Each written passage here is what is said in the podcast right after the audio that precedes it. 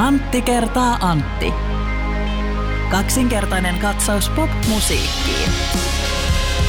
Antti, onko sulla jotain hyvää vitsiä meille tällä kertaa?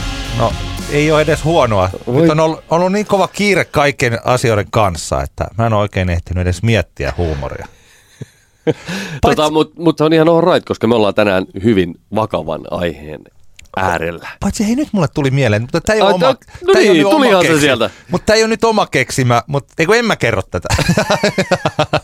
Kerron nyt. No kerron. Eikö te olisi vääntänyt vitsin siitä, minkä sä näytit eilen mulle sen hauskan meemikuvan tästä, kun Spede Pasanen on tehnyt uudelleen erään David Bowien klassikkoalbumin, että mikä sen klassikkoalbumin nimi on. Kyllä. Mutta kun tämä ei ole oma vitsi.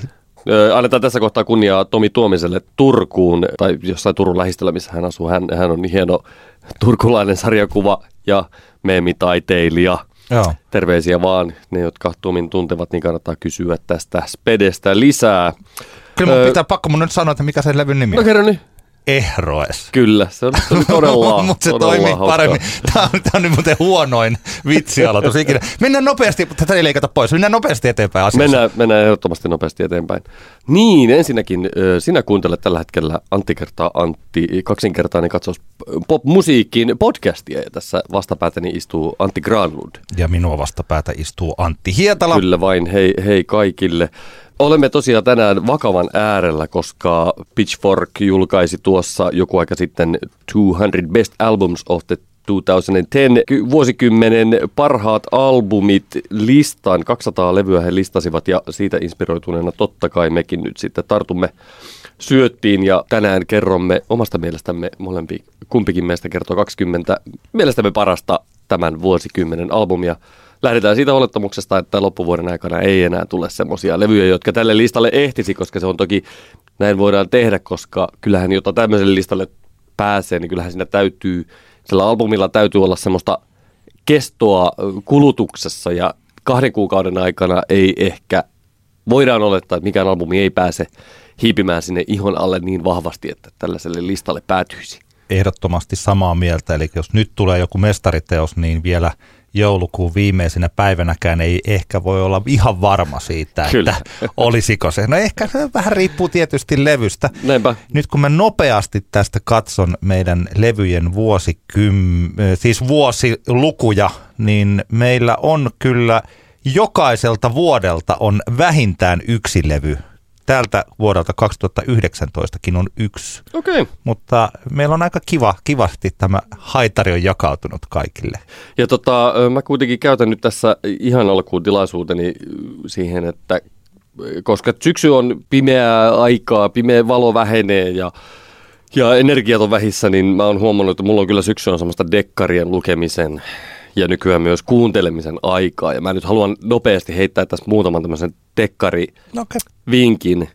Ensinnäkin lähdetään siitä, että David Lagerkrantzin Tyttö, joka eli kahdesti, eli niin sanotusti Millennium-trilogian 6. osa, eli Stieg Larssonin alkuperäisen trilogian jälkeen tämä ruotsalainen toimittaja David Lagerkrantz on nyt kirjoittanut 3. tämmöisen niin kuin jatko-osan tähän, niin sitä ei kannata lukea. Sen voi skipata suorilta. Itse pääsin puoleen väliin, kunnes totesin, että nyt kierrätetään vanhaa ideaa niin monennetta kertaa, että en tarvitse tätä elämääni. Skipatkaa se. Sen sijaan kannattaa lukea Camilla Greben 3. tätä hänen viimeisintä sarjaansa 3. dekkari, joka on nimeltään Horros. Sitä ovat edeltäneet, kun jää pettää alta ja lemmikkiä. Nyt tämä Horros on 3. tavallaan samaa tarinaa jatkaa tai samoja henkilöitä tässä.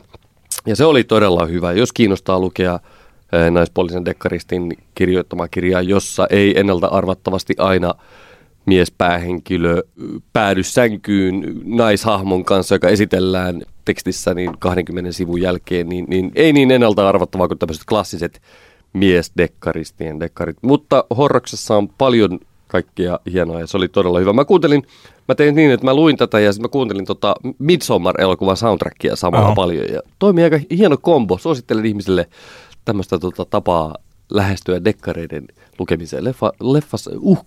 Leffa soundtrackien kuunteleminen samalla toimii hienosti. Mun pitäisi lukea kirjoja enemmän ja nimenomaan lukea niitä. Mähän olen nyt jonkun verran kuunnellut äänikirjoina. Mutta vaimoni kertoi mulle tällaisen jutun, että kun meilläkin on siis 2 lasta, Aino on 9 ja Emil on 5, niin varsinkin Emilille tällainen malli vanhemmasta, joka istuu olohuoneessa ja lukee kirjaa, niin se on tosi tärkeä. Tästä on ollut jotain tutkimusta. Eli että lasten pitää nähdä, että vanhemmat lukevat, jotta he itse rupeavat lukemaan. Niin kyllähän että varmasti se lapsi, mitä hän näkee ja kokee, niin sitä hän alkaa pitämään niin kuin tavallaan normaalina. Kyllä, ja vaikka mä sanoin, että no kyllähän mä kuuntelen niitä kirjoja, kuuntelen asioita, niin se ei näy sillain, hän ei tiedä, että mitä mä teen silloin, kun mä kuuntelen. Mä voin kuunnella ihan mitä tahansa, jotain sorbuspunkkia. Kyllä. mitä niin kuin hän ajattelee. Mutta jos hän näkee, että mä luen kirjoja, niin siitä on hyötyä sitten. Et jos hän tällä hetkellä näkee, että mä vaikka fiksaan mun fantasy-futisjoukkuettani tai sitten mä pelaan vaikka Fifaa, niin hänkin fiksaa omaa fantasy-futisjoukkuetta ja hänkin pelaa Fifaa, on hienoa, mutta että mun pitäisi ehkä ottaa. Suosittelen kyllä. Joo. Mun mielestä niin kuin just syksy ja dekkarit ja kulkee käsikädessä. Vielä yksi maininta, Jo Nesbøn Veitsi, joka on siis näitä Harry Hole-romaaneja jo 12, niin kyllä olen nyt puolessa välissä täytyy sanoa, että tuo laatua, kovaa kamaa, vaikka tässä tämä Harry Hole-päähenkilö on juuri se kliseinen rappiolla oleva karismaattinen mies, poliisi, jota miehet pelkäävät ja naiset haluavat, mutta se on kuitenkin, Nesbø hallitsee tämän tämmöisen niin kuin klassisen Nordic Noir-dekkarin niin hienosti, että voin suositella lämpimästi. Tässä tämmöinen pieni dekkarikatsaus tähän jakson alkuun. Hyvä. Sitten pääsemme Antti kertaa Antti parhaat albumit tällä vuosikymmenellä listoihin. Mehän ei siis tietenkään, mutta ei me tehty tällaista äänestystä, koska meitä on vaan 2, niin se olisi ollut jotenkin hieman hölmöä. Niin samalla tavalla, kun me käytiin meidän kaikkien aikojen kotimaiset biisit listat läpi, niin me käydään myös nämä. Ja tässä on nyt ulkomaisia ja kotimaisia sekaisin. Eli tässä on universaalisti kaikki maailman levyt. Ennen kuin mennään tähän näihin listoihin, niin millä kriteereillä sä valitsit omat levys? Minkälaisen tehtävän sä annoit itseltäsi siinä? Niin, no kyllähän sitä tietenkin se houkutus oli kauheasti lähteä miettimään tätä asiaa sillä tavalla, että no mitkä oli sitten semmoisesti universaalisti vaikutusvaltaisimmat albumit tai semmoiset, jotka muuttivat peliä tässä 10 vuoden aikana tai jotka olisivat sanotaan niin kuin tärkeitä tämmöisestä isommasta näkökulmasta. Mutta kyllä mä aika nopeasti sitten totesin, että aivan turha minun on lähteä semmoiseen hommaan, että ehkä rahkeeni eivät riitä sellaisen pohtimiseen.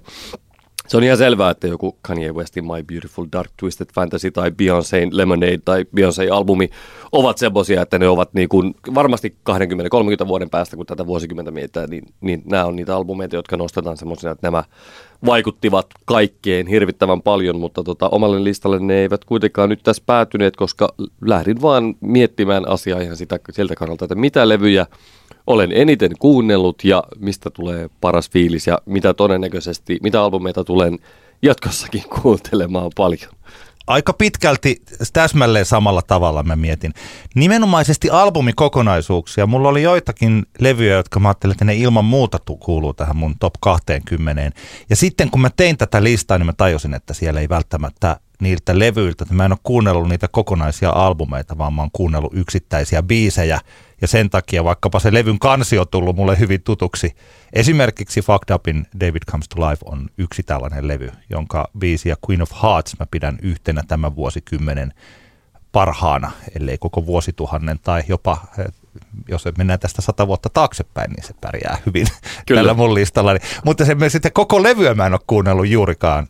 Siis lähellekään niin paljon, niin mun oli pakko pudottaa se pois. Tai juuri tällainen ajatus, että minä en nyt ole tässä Pitchfork Media tai Soundi tai mikään muukaan, vaan mä on parempi lähteä sen oman henkilökohtaisen makumieltymyksen kautta. Ja sillain, että mitkä on kulkenut nämä vähän vanhemmat levyt, mitkä on kulkenut kauan tässä mukana, tai toisaalta sitten, että mitkä on ollut itselle sellaisia, jotka on muuttanut peliä. Jotka esimerkiksi mä huomaan, että mulla on täällä sellaisia levyjä, jotka ovat kehittäneet mun musiikkimakuani. Niinpä. Ja yhdessä siinä, että mä sitten pidän niistä oikein paljon. Että jos mä kuuntelen vaikka jotain indie tai kitaravetoista altsua, niin ne on tietyllä tavalla mulla ollut aina sellaista jokapäiväistä musiikkia. Mutta jos vaikka tulisi, mä odotan yhä, että tulisi vaikka joku sellainen countrylevy, joka muuttaisi, joka avaisi mulle oven countryin. Vielä sellaista ei ole tullut. Niin. Mutta vaikka nyt ihan viimeisten vuosien aikana, viimeisen 5 vuoden aikana on ruvennut tulee hiphopin puolelta sellaisia, mitä mä en juurikaan kuunnellut aikaisemmin. Niin kyllä. Että ruvennut tulee tällaisia, mitkä on avannut mulle ihan uusia ovia ja semmoiset on tosi tärkeitä levyjä myös. Kyllä. Törmäsin tuossa sosiaalisessa mediassa tämmöiseen johonkin otsikkoon jostain brittitutkimuksesta, jossa oliko siinä jotain tämän hetken brittiteinejä haastateltu ja heistä tyyliin 99% eivät edes tunnista albumiformaattia tällaisessa niin kuin perinteisessä muodossa. Eli kyllähän tämä on tämmöistä niin kuin möhisten höpinä albumeista puhuminen, mutta ei se mitään, me ollaan möhiksiä ja niistä me nyt puhutaan. Mulla itselle jotenkin, jos mietitään tämmöistä, niin kuin, että mikä albumi ansaitsee paikkansa tämmöisessä niin Hank Koht jatkumossa, niin kyllähän se on niin kuin, ehkä kahdenlaisia albumeita, mä huomaan. Toiset on niitä, jotka on semmoisia niin kuin seikkailuja tavallaan, että se on joka kerta, kun sä alat kuuntelemaan sitä albumia alusta, niin sä tiedät, että siellä on, se on semmoinen ihana polku, joka vie eri suuntiin ja etenee tonne ja sitten se lähteekin tuohon toiseen suuntaan ja muodostaa sitä kautta kokonaisuuden.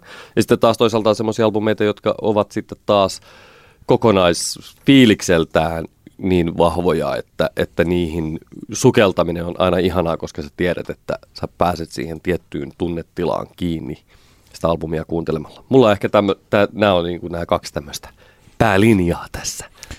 Sen mä huomaan, että mulla, siis se ei ollut mulle itselleni yllätys, mutta mä ehkä, jos joku olisi tuonut mulle tämän listan, että tässä on sun parhaat 20 levyä, niin mä olisin ensin lukemalla ollut sitä mieltä, että opas tää outo lista, että mitäs mä tällaista musiikkia kuuntelen, miksi mä juuri nämä valitsin tänne.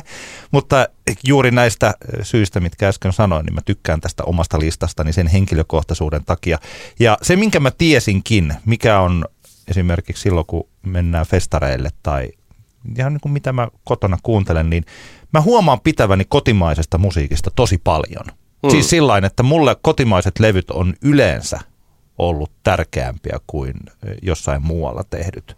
Ja syytä tähän mä tiedän yhden selkeän syyn, ja se on se, että mä pidän erittäin paljon sanoituksista. Niin. Ja ehkä siihen suomen kieleen pääsee nopeammin kiinni, ainakin sitoutuu paremmin, että on olemassa sellaisia enkunkielisiä levyjä, joita mä oon voinut kuunnella paljonkin ilman, että mä hirveästi edes tiedä, mistä tässä lauletaan, niin. Mikä on siis ihan ok, mutta että sitten jos mä huomaan sitoutuvani aika paljon niihin lyriikoihin. Ja ehkä siitäkin syystä, että mulla on täällä aika paljon. Sulla on enemmän kotimaista kuin meikäläisillä. Mulla sanotaan näin, että mä vähän listasin. Mä sain tehtyä semmoisen 40 albumin listan, josta mä sitten karsin tämän 20, ja mulla jäi tämän 20 ulkopuolelle täpärästi useampia kotimaisia albumeita. Deathhawksia, Jukka Nousiasta, Jonaa, Vuoria, M-artistia, Ville Leinosta, Litku Klemettiä, Ruusuja ja niin poispäin.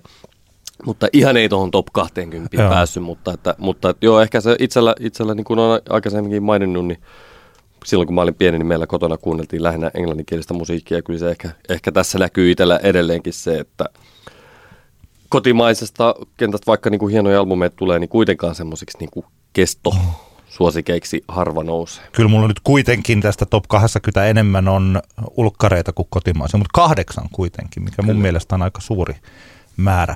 Mutta sukellammeko albumien maailmaan? Kun näitä on 20 sulla ja 20 mulla, meillä toki on jonkun verran myös samoja levyjä tässä, mutta mun mielestä tosi ihastuttavalla tavalla myös valtaosa on kuitenkin erejä. Niin me käydään nämä 20-11, niin käydään aika nopeasti ja sitten voidaan tuohon top 10 levyihin, niin voidaan paneutua hieman tarkemmin. Aloitetaan. Minulla siellä 20 on Robinin Body Talk ja yhdellä lauseella sanottuna siinä on ehkä yksittäisenä kappaleena enemmän hienoja biisejä kuin Honey-albumilla, mutta kokonaisuutena kuitenkin heikompi ja siksi numero 20, mutta huippukohdat ovat todellisia huippukohtia. Siellä 19 mulla on, voisin jopa sanoa, että hieman unohdettu klassikko, eli Twin Shadowin Forget-albumi vuodelta 2010, joka tullessaan oli mun mielestä ihan semmoinen poikkeuksellisen freesi indie pop-albumi, ja kun sitä kuuntelee näinäkin päivinä, niin sitähän se on edelleen loistava albumi, jota soisi ehkä saavan enemmänkin huomioon vielä näinäkin päivinä kuin silloin. Tai miten ehkä tuntuu, että sitä huomioidaan.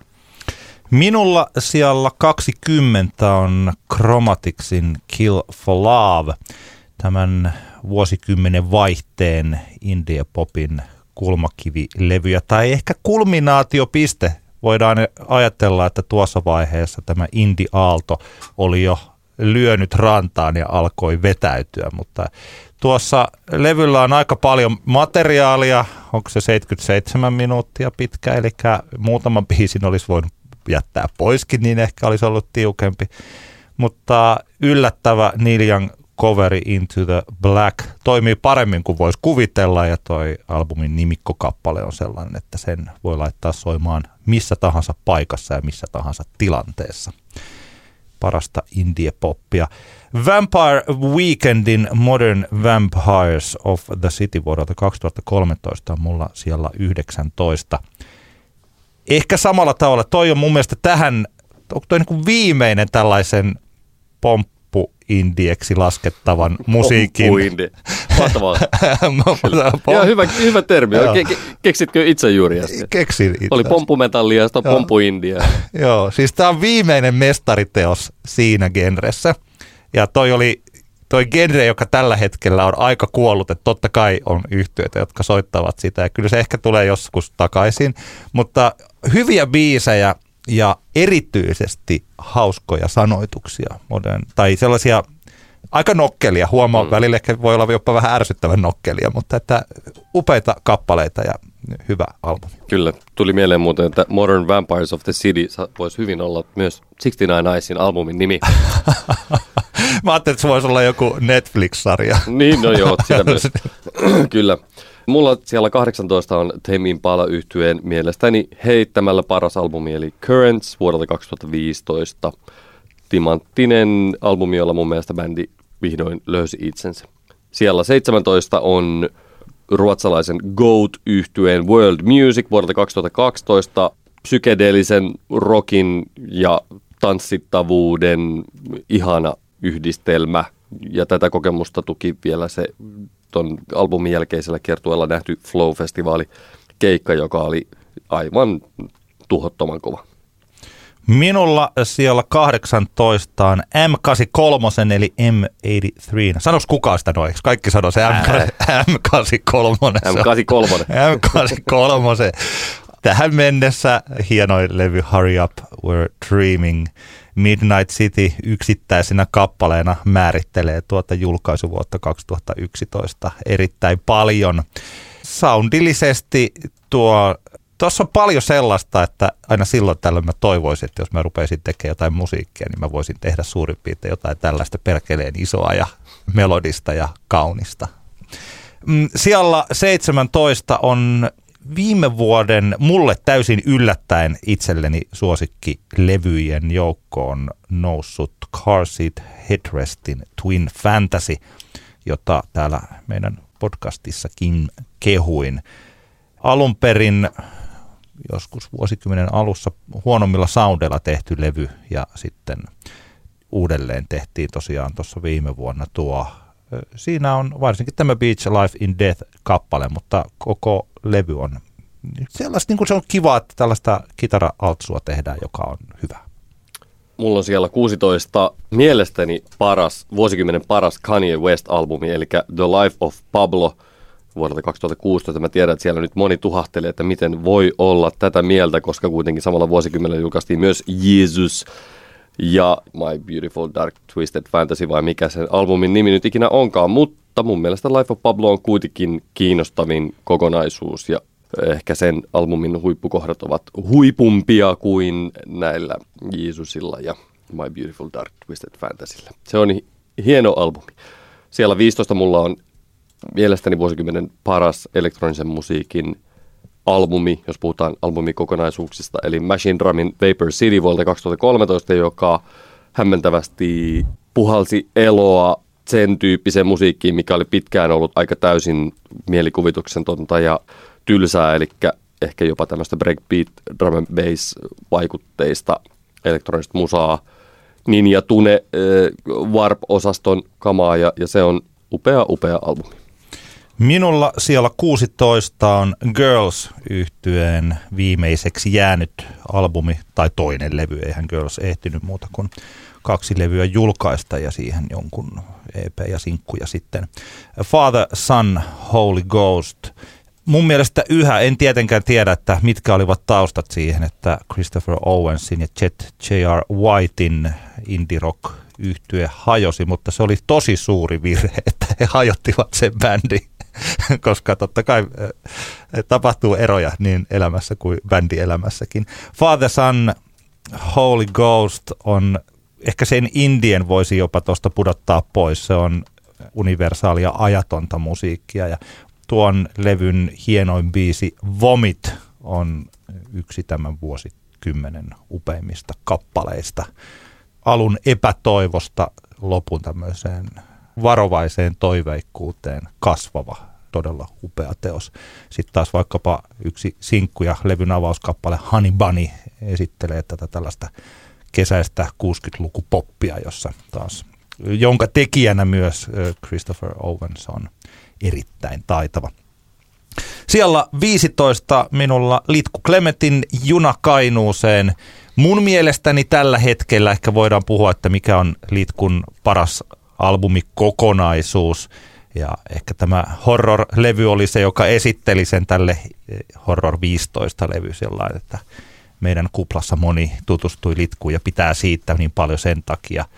Tai sitten nämä uudemmat albumit ovat ehkä kokonaisuutena täydempiä, mutta kyllä tämä on biisi materiaaliltaan niin vahvaa, että jos samalle levylle on saatu vaikka Juna Kainuuseen Jääkuningatar, Nuori Mude tai vaikkapa Tähtiyö, niin kyllä tämä on aivan upeaa, niin hyvää indietä kuin Suomessa pystytään tekemään. Juu, klassikkoalbumi ehdottomasti.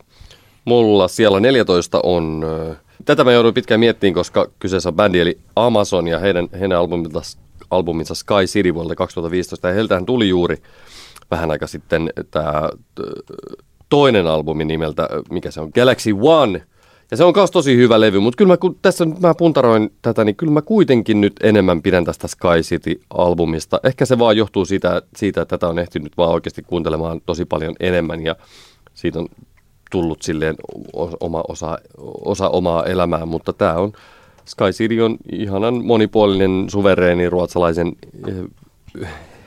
hyvin tuotetun indiepopin mestariteos. Siellä 13 mulla on lempiyhtyeeni, eli Dungenin vuoden 2010 Sheet E Alt-albumi, joka on Dungenin tuotannossa erikoinen levy siitä, että se on lyhyt ja kompakti, eli onko siinä vaan 10 biisiä, vähän reilu puoli tuntia.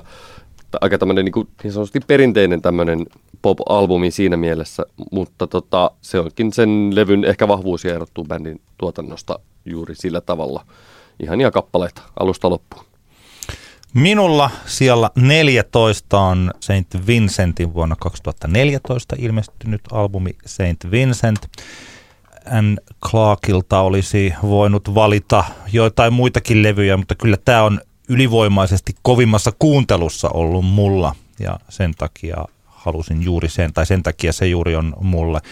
Tässä muistaakseni taisin antaa tälle 5 tähteä aikanaan Soundin arviossa, joka oli ehkä ensimmäinen 5 tähden arvio, jota kirjoitin. Mä oon yrittänyt olla niissä tosi tiukkana, että silloin kun annan 5 tähteä, niin se oikeasti on sitten sellainen, joka kestää kuuntelua.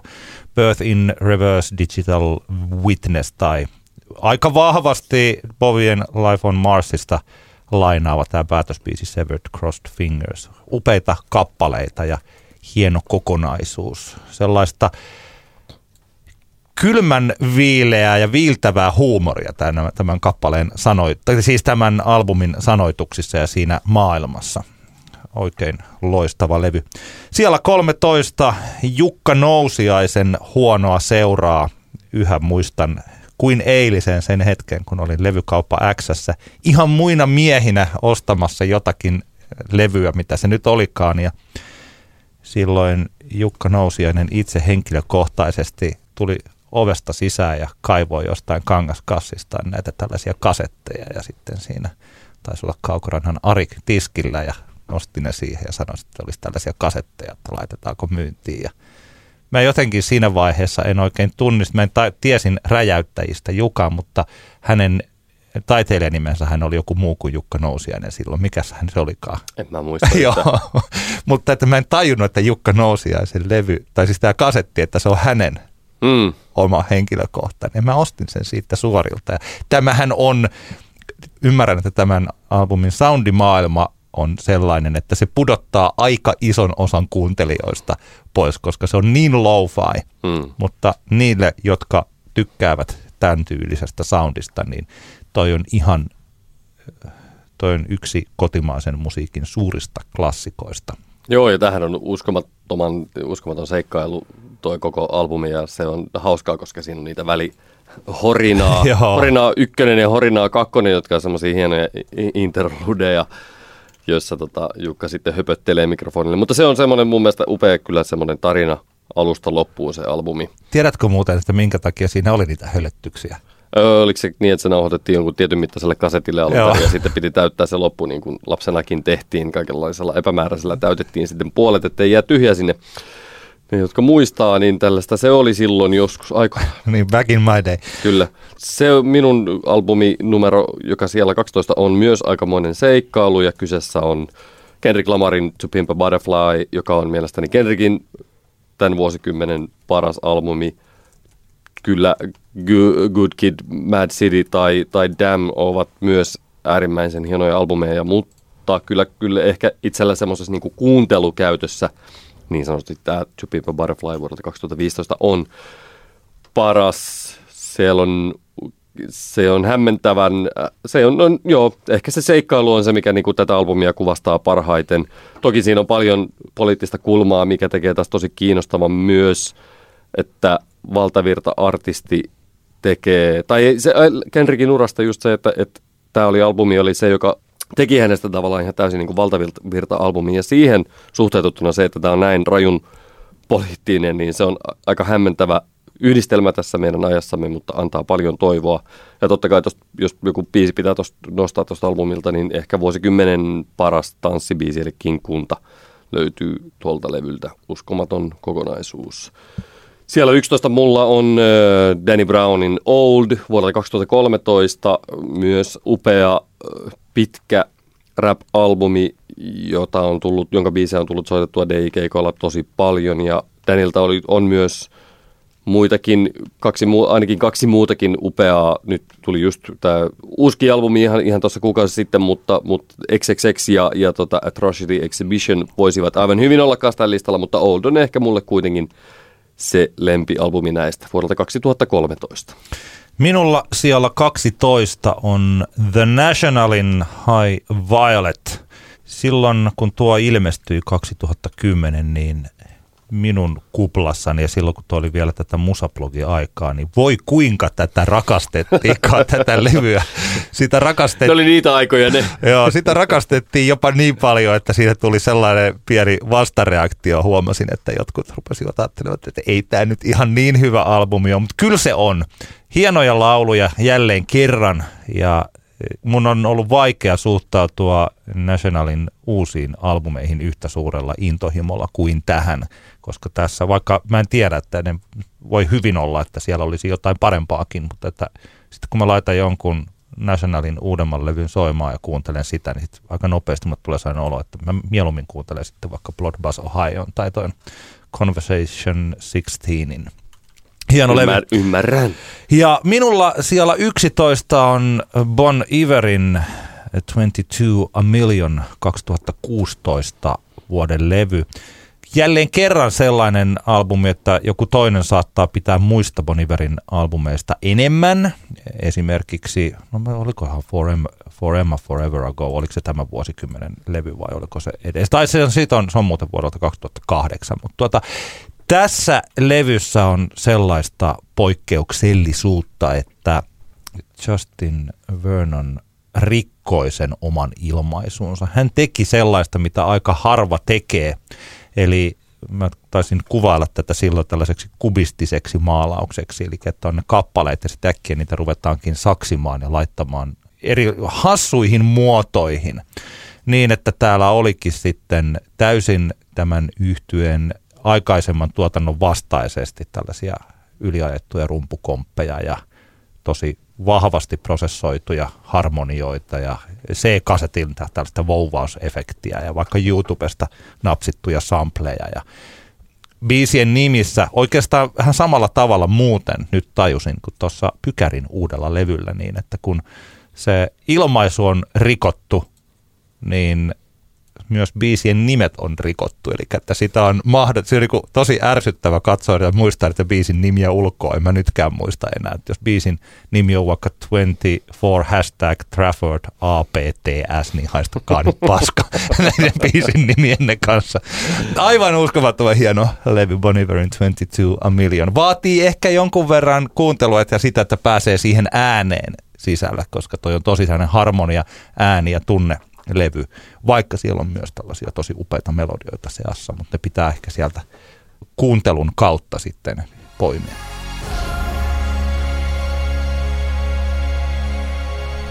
Nyt ollaan käyty molemmilta tämän vuosikymmenen albumit listan sijat 20-11 ja päästään top 10:ihin ja meillä on siellä kaksi samaa albumia. Meillähän tässä, niin kuin, tässä sijoilla 11-20 ei ollut yhtäkään samasta albumia, joka olisi molemmilla top 20, mutta top 10 on kaksi samaa albumia ja mielenkiintoista. Siellä 10 on mulla, tätä mä mietin pitkään, että kuinka korkealle tämä sijoittuu, mutta totesin tuossa, kun laitoin toimistolla tämän pyörimään just ennen kuin tulin tänne nauhoittamaan, niin pakkohan se on top 10 laittaa. Tom Jorgen Suspiria elokuvaan tehty musiikki, eli Spotifysta löytyy nimellä Suspiria Music for the Luca Guadagnino Film. Ja tässä yhdistyy niin moni asia tässä albumissa mulle, että se on ihanaa. Lähdetään siitä, että mä rakastan Dario Argenton näitä niin kuin varsinkin näitä kultakauden elokuvia, joista Suspiria on yksi. Ja mä rakastan Goblinin tekemään musiikkia näihin Argenton leffoihin. Ja tämän huomioon ottaen silloin, kun tuli tieto siitä, että Luca Guadagnino tekee uusinta filmatisoinnin Suspiriasta ja että Tom York, jota en varsinaisesti ole kauheasti fanittanut elämässäni, tekee scoren siihen leffaan, niin fiilis oli sama kuin silloin, kun kävi ilmi, että Twin Peaksista tuleekin niin sanotusti kolmoskausi. Eli epäusko, pelko ja toivo sekoittuvat mielessä semmoiseksi oudoksi, kyllä, joka aamu kun herää. Epäusko, pelko ja toivo. Kyllä. Ne tunteet sekoittuivat semmoiseksi mössöksi, jota sitten joutui maistelemaan pitkän aikaa, kunnes sitten itse tuotos tuli ulos. Mun mielestä tämä Luca Guadagninon Suspiria remake on uskomattoman upea elokuva. Kaikkien kannattaa ihan ehdottomasti se katsoa. Toki kannattaa ensin katsoa Argenton alkuperäinen Suspiria, mutta sitten perään tämä Lukan versiointi. Se on upea leffa ja tämä Jorgen soundtrack on aivan käsittämättömän hieno kokonaisuus. Ihan semmoinen klassinen kauhuleffa soundtrack, mutta muutamalla biisille, jotka erityisesti nousee vielä täältä tämmöisenä niin kuin ihan oikeastaan niin kuin perinteisemmänä biisinä esiin. Etunenässä Unmade, joka kun leffan lopputekstit alkavat ja se Unmade lähtee soimaan, niin mulle ne tunteet, mitä siinä syntyy silloin ekalla kerralla ja tokalla kerralla, kun näki sen leffa, niin ne on jotain poikkeuksellista. Tämä on uskomattoman upea elokuva ja ymmärrän, että joku ei varmaan jaksa niin leffaskoreja kauheasti kuunnella, mutta mä jaksan ja mun mielestä tämä on tämän vuosikymmenen heittämällä paras leffaskore. Mielestäni on erittäin hytisyttävän hauskaa, että mun top 20 ei ole yhtään sellaista levyä, jossa Thom Yorke laulaisi tai Radiohead esiintyisi, kyllä, vaikka minä olen meistä se Radiohead-fani. Ja havahduin tähän juuri tällä hetkellä, että sä et yhäkään pidä Radioheadista, mutta tätä Suspiria-elokuva soundtrackia hän olet kehut jo silloin, kun se ilmestyi. Kyllä. Se oli meillä myös Älä nuku tämän ohi biisinä se Suspiria niminen kappale. Niin taisi olla tämä teemabiisi on. Joo. Mulla siellä 10 on kuin onkin Ruusujen ruusut-levy, viime vuodelta. Se kuitenkin on, se on muuttanut aika paljon asioita. Kun se ilmestyi, niin mä en välttämättä siinä vaiheessa ollut vielä ihan niin innostunut siitä. Ja pikkuhiljaa mä olen huomannut, että se on jäänytkin mulle paljon kovempaan soittoon kuin vaikka, mikä mulla ehkä top 40 tai jopa top 30 olisi voinut olla Vestan lohtulauseita, joka oli aika lähellä siinä, ne ilmestyi toisistaan, niin ne oli tällaisia tämän vuoden 2018 isoja kotimaisia levyjä siinä, missä oltiin tämän taiteellisen kunnianhimon ja kaupallisen menestyksen välissä. Mm. Ja toi Ruusujen levy, mä oon yhä sitä mieltä, että se yhtye tulee tekemään vielä paremman albumin. Mutta tässä vaiheessa jotenkin ehkä tuollainen kokonaisvaltaisesti se yhtye, ne keikat, jotka ne keikoilla monta kertaa nautitut biisit ovat mulle nostaneet myös tuon albumin arvoa todella paljon. Ja jälleen kerran tässäkin, että kun siinä on kaksi, mun mielestäni kaksi sellaista valttia, mitä tosi harvoissa levyissä tai harvoilla yhtyeillä on, että kun siellä on Ringa laulajana ja kun siellä on loistavat sanotukset. Yhä esimerkiksi tämän Bubo Bubon sanoitus, siis ajatus tällaisesta lähtökohdasta, jossa mennään tanssimaan, vaikka toinen kokee siis lykontropiaa, eli tällainen on olemassa, että ihminen luulee olevansa eläin. Ja sitten siinä puhutaankin, että tänään en ole ihminen, vaan olenkin. Siinä puhutaan niin kuin huuhkajista ja ahmoista. Ja siis tällä, että se on niin poikkeuksellinen lähtökohta, mutta se kappale kuulostaa kuitenkin ihan luonnolliselta. Että totta kai, että tämä laulu kertoo nyt vain tällaisesta tilanteesta. Ja sen kertosäkeen juuri siinä kappaleessa, vaikka tämä tarjosit naaman, jota haluan maistella, niin sehän on hienosti sanottu. Mutta jos sitä ajattelee tällainen ihan baarissa, niin se tarkoittaa sillä, että nyt vaan pussaillaan. Mutta sitten jos ollaan eläimen, se tarkoittaakin sitä, että voi olla, että se toinen syö sen naaman. Hmm. Mikä on esimerkiksi tällaisena hauskana ajatuksena siitä kappaleesta, että siinä onkin riita, joka johtaa tällaiseen tietynlaiseen välien selvittelyyn. Nerokas levy, jota kannattaa kuunnella, varsinkin tosiaan ehkä niin kuin tämän Lyric Sheetin kanssa. Se on hieno albumi ja kyllä mulle tämä oli hyvin lähellä top 20, mutta ja jos pitäisi nyt ehkä sanotaan vaikutusvaltaisin kotimainen albumi tällä vuosikymmenellä listaa laittaa, niin kyllä varmasti Ruusut siellä ihan kärjessä olisi, mutta ei ihan omaan top 20 kuitenkaan, vaikka upea albumi onkin. Minulla siellä 9 on Mikko Joensuun Aamen 2. Tähän voisi ehkä ottaa sen koko Aamen-trilogian, jos haluaisi, koska se on 3 levyä, mutta että mulle se kakkoslevy on kaikista tärkein. Se on myös kaikista äänekkäin niistä, jossa on, se liittyy myös ehkä tuo levy, nyt kun mä huomaan tässä puhuvani sillain, että se liittyy myös aika paljon näihin Mikko Joensuun Aamen keikkoihin. Eli tämän, oliko se niin, että toi Aamen 2 taisi ilmestyä vähän sen jälkeen, kun 2016 Mikko Joensuu esiintyi Flowssa. Ja se Flow-keikka oli mulle sellainen ihan totaalinen ihmetys. Siis sillain, että se kuulosti paremmalta kuin juuri mikään, mitä mä olin kuullut ilman, että mä olin tutustunut siihen. Mä olin sen Aamen 1 kuunnellut sillain, että tämä on tällaista kaunista laulaman musiikkia, jossa puhutaan uskosta ja ehkä uskon taakse jättämisestä. Ja mä sellaista keikkaa menin katsomaan sinne Flowhun. Ja sitten se olikin kova äänistä ja jumittavaa ja se ääni oli niin hieno, että mä olin niin vaikuttunut, että en voin edes kuvitella. Ehkä toi levy oli ilmestynyt, mutta mä en ollut kuunnellut sitä kuitenkaan.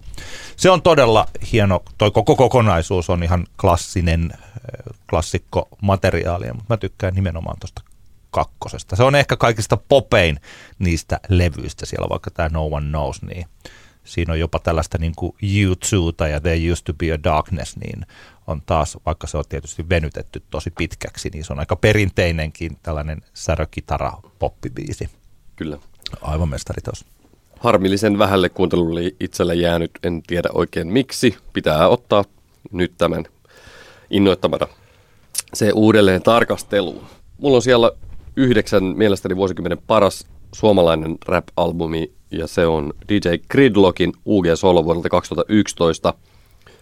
Mutsi on kova albumi myös, mutta mulle ehkä tämä UG Solo on merkittävä sen takia, että oikeastaan tämä tuli itselle aika puskista.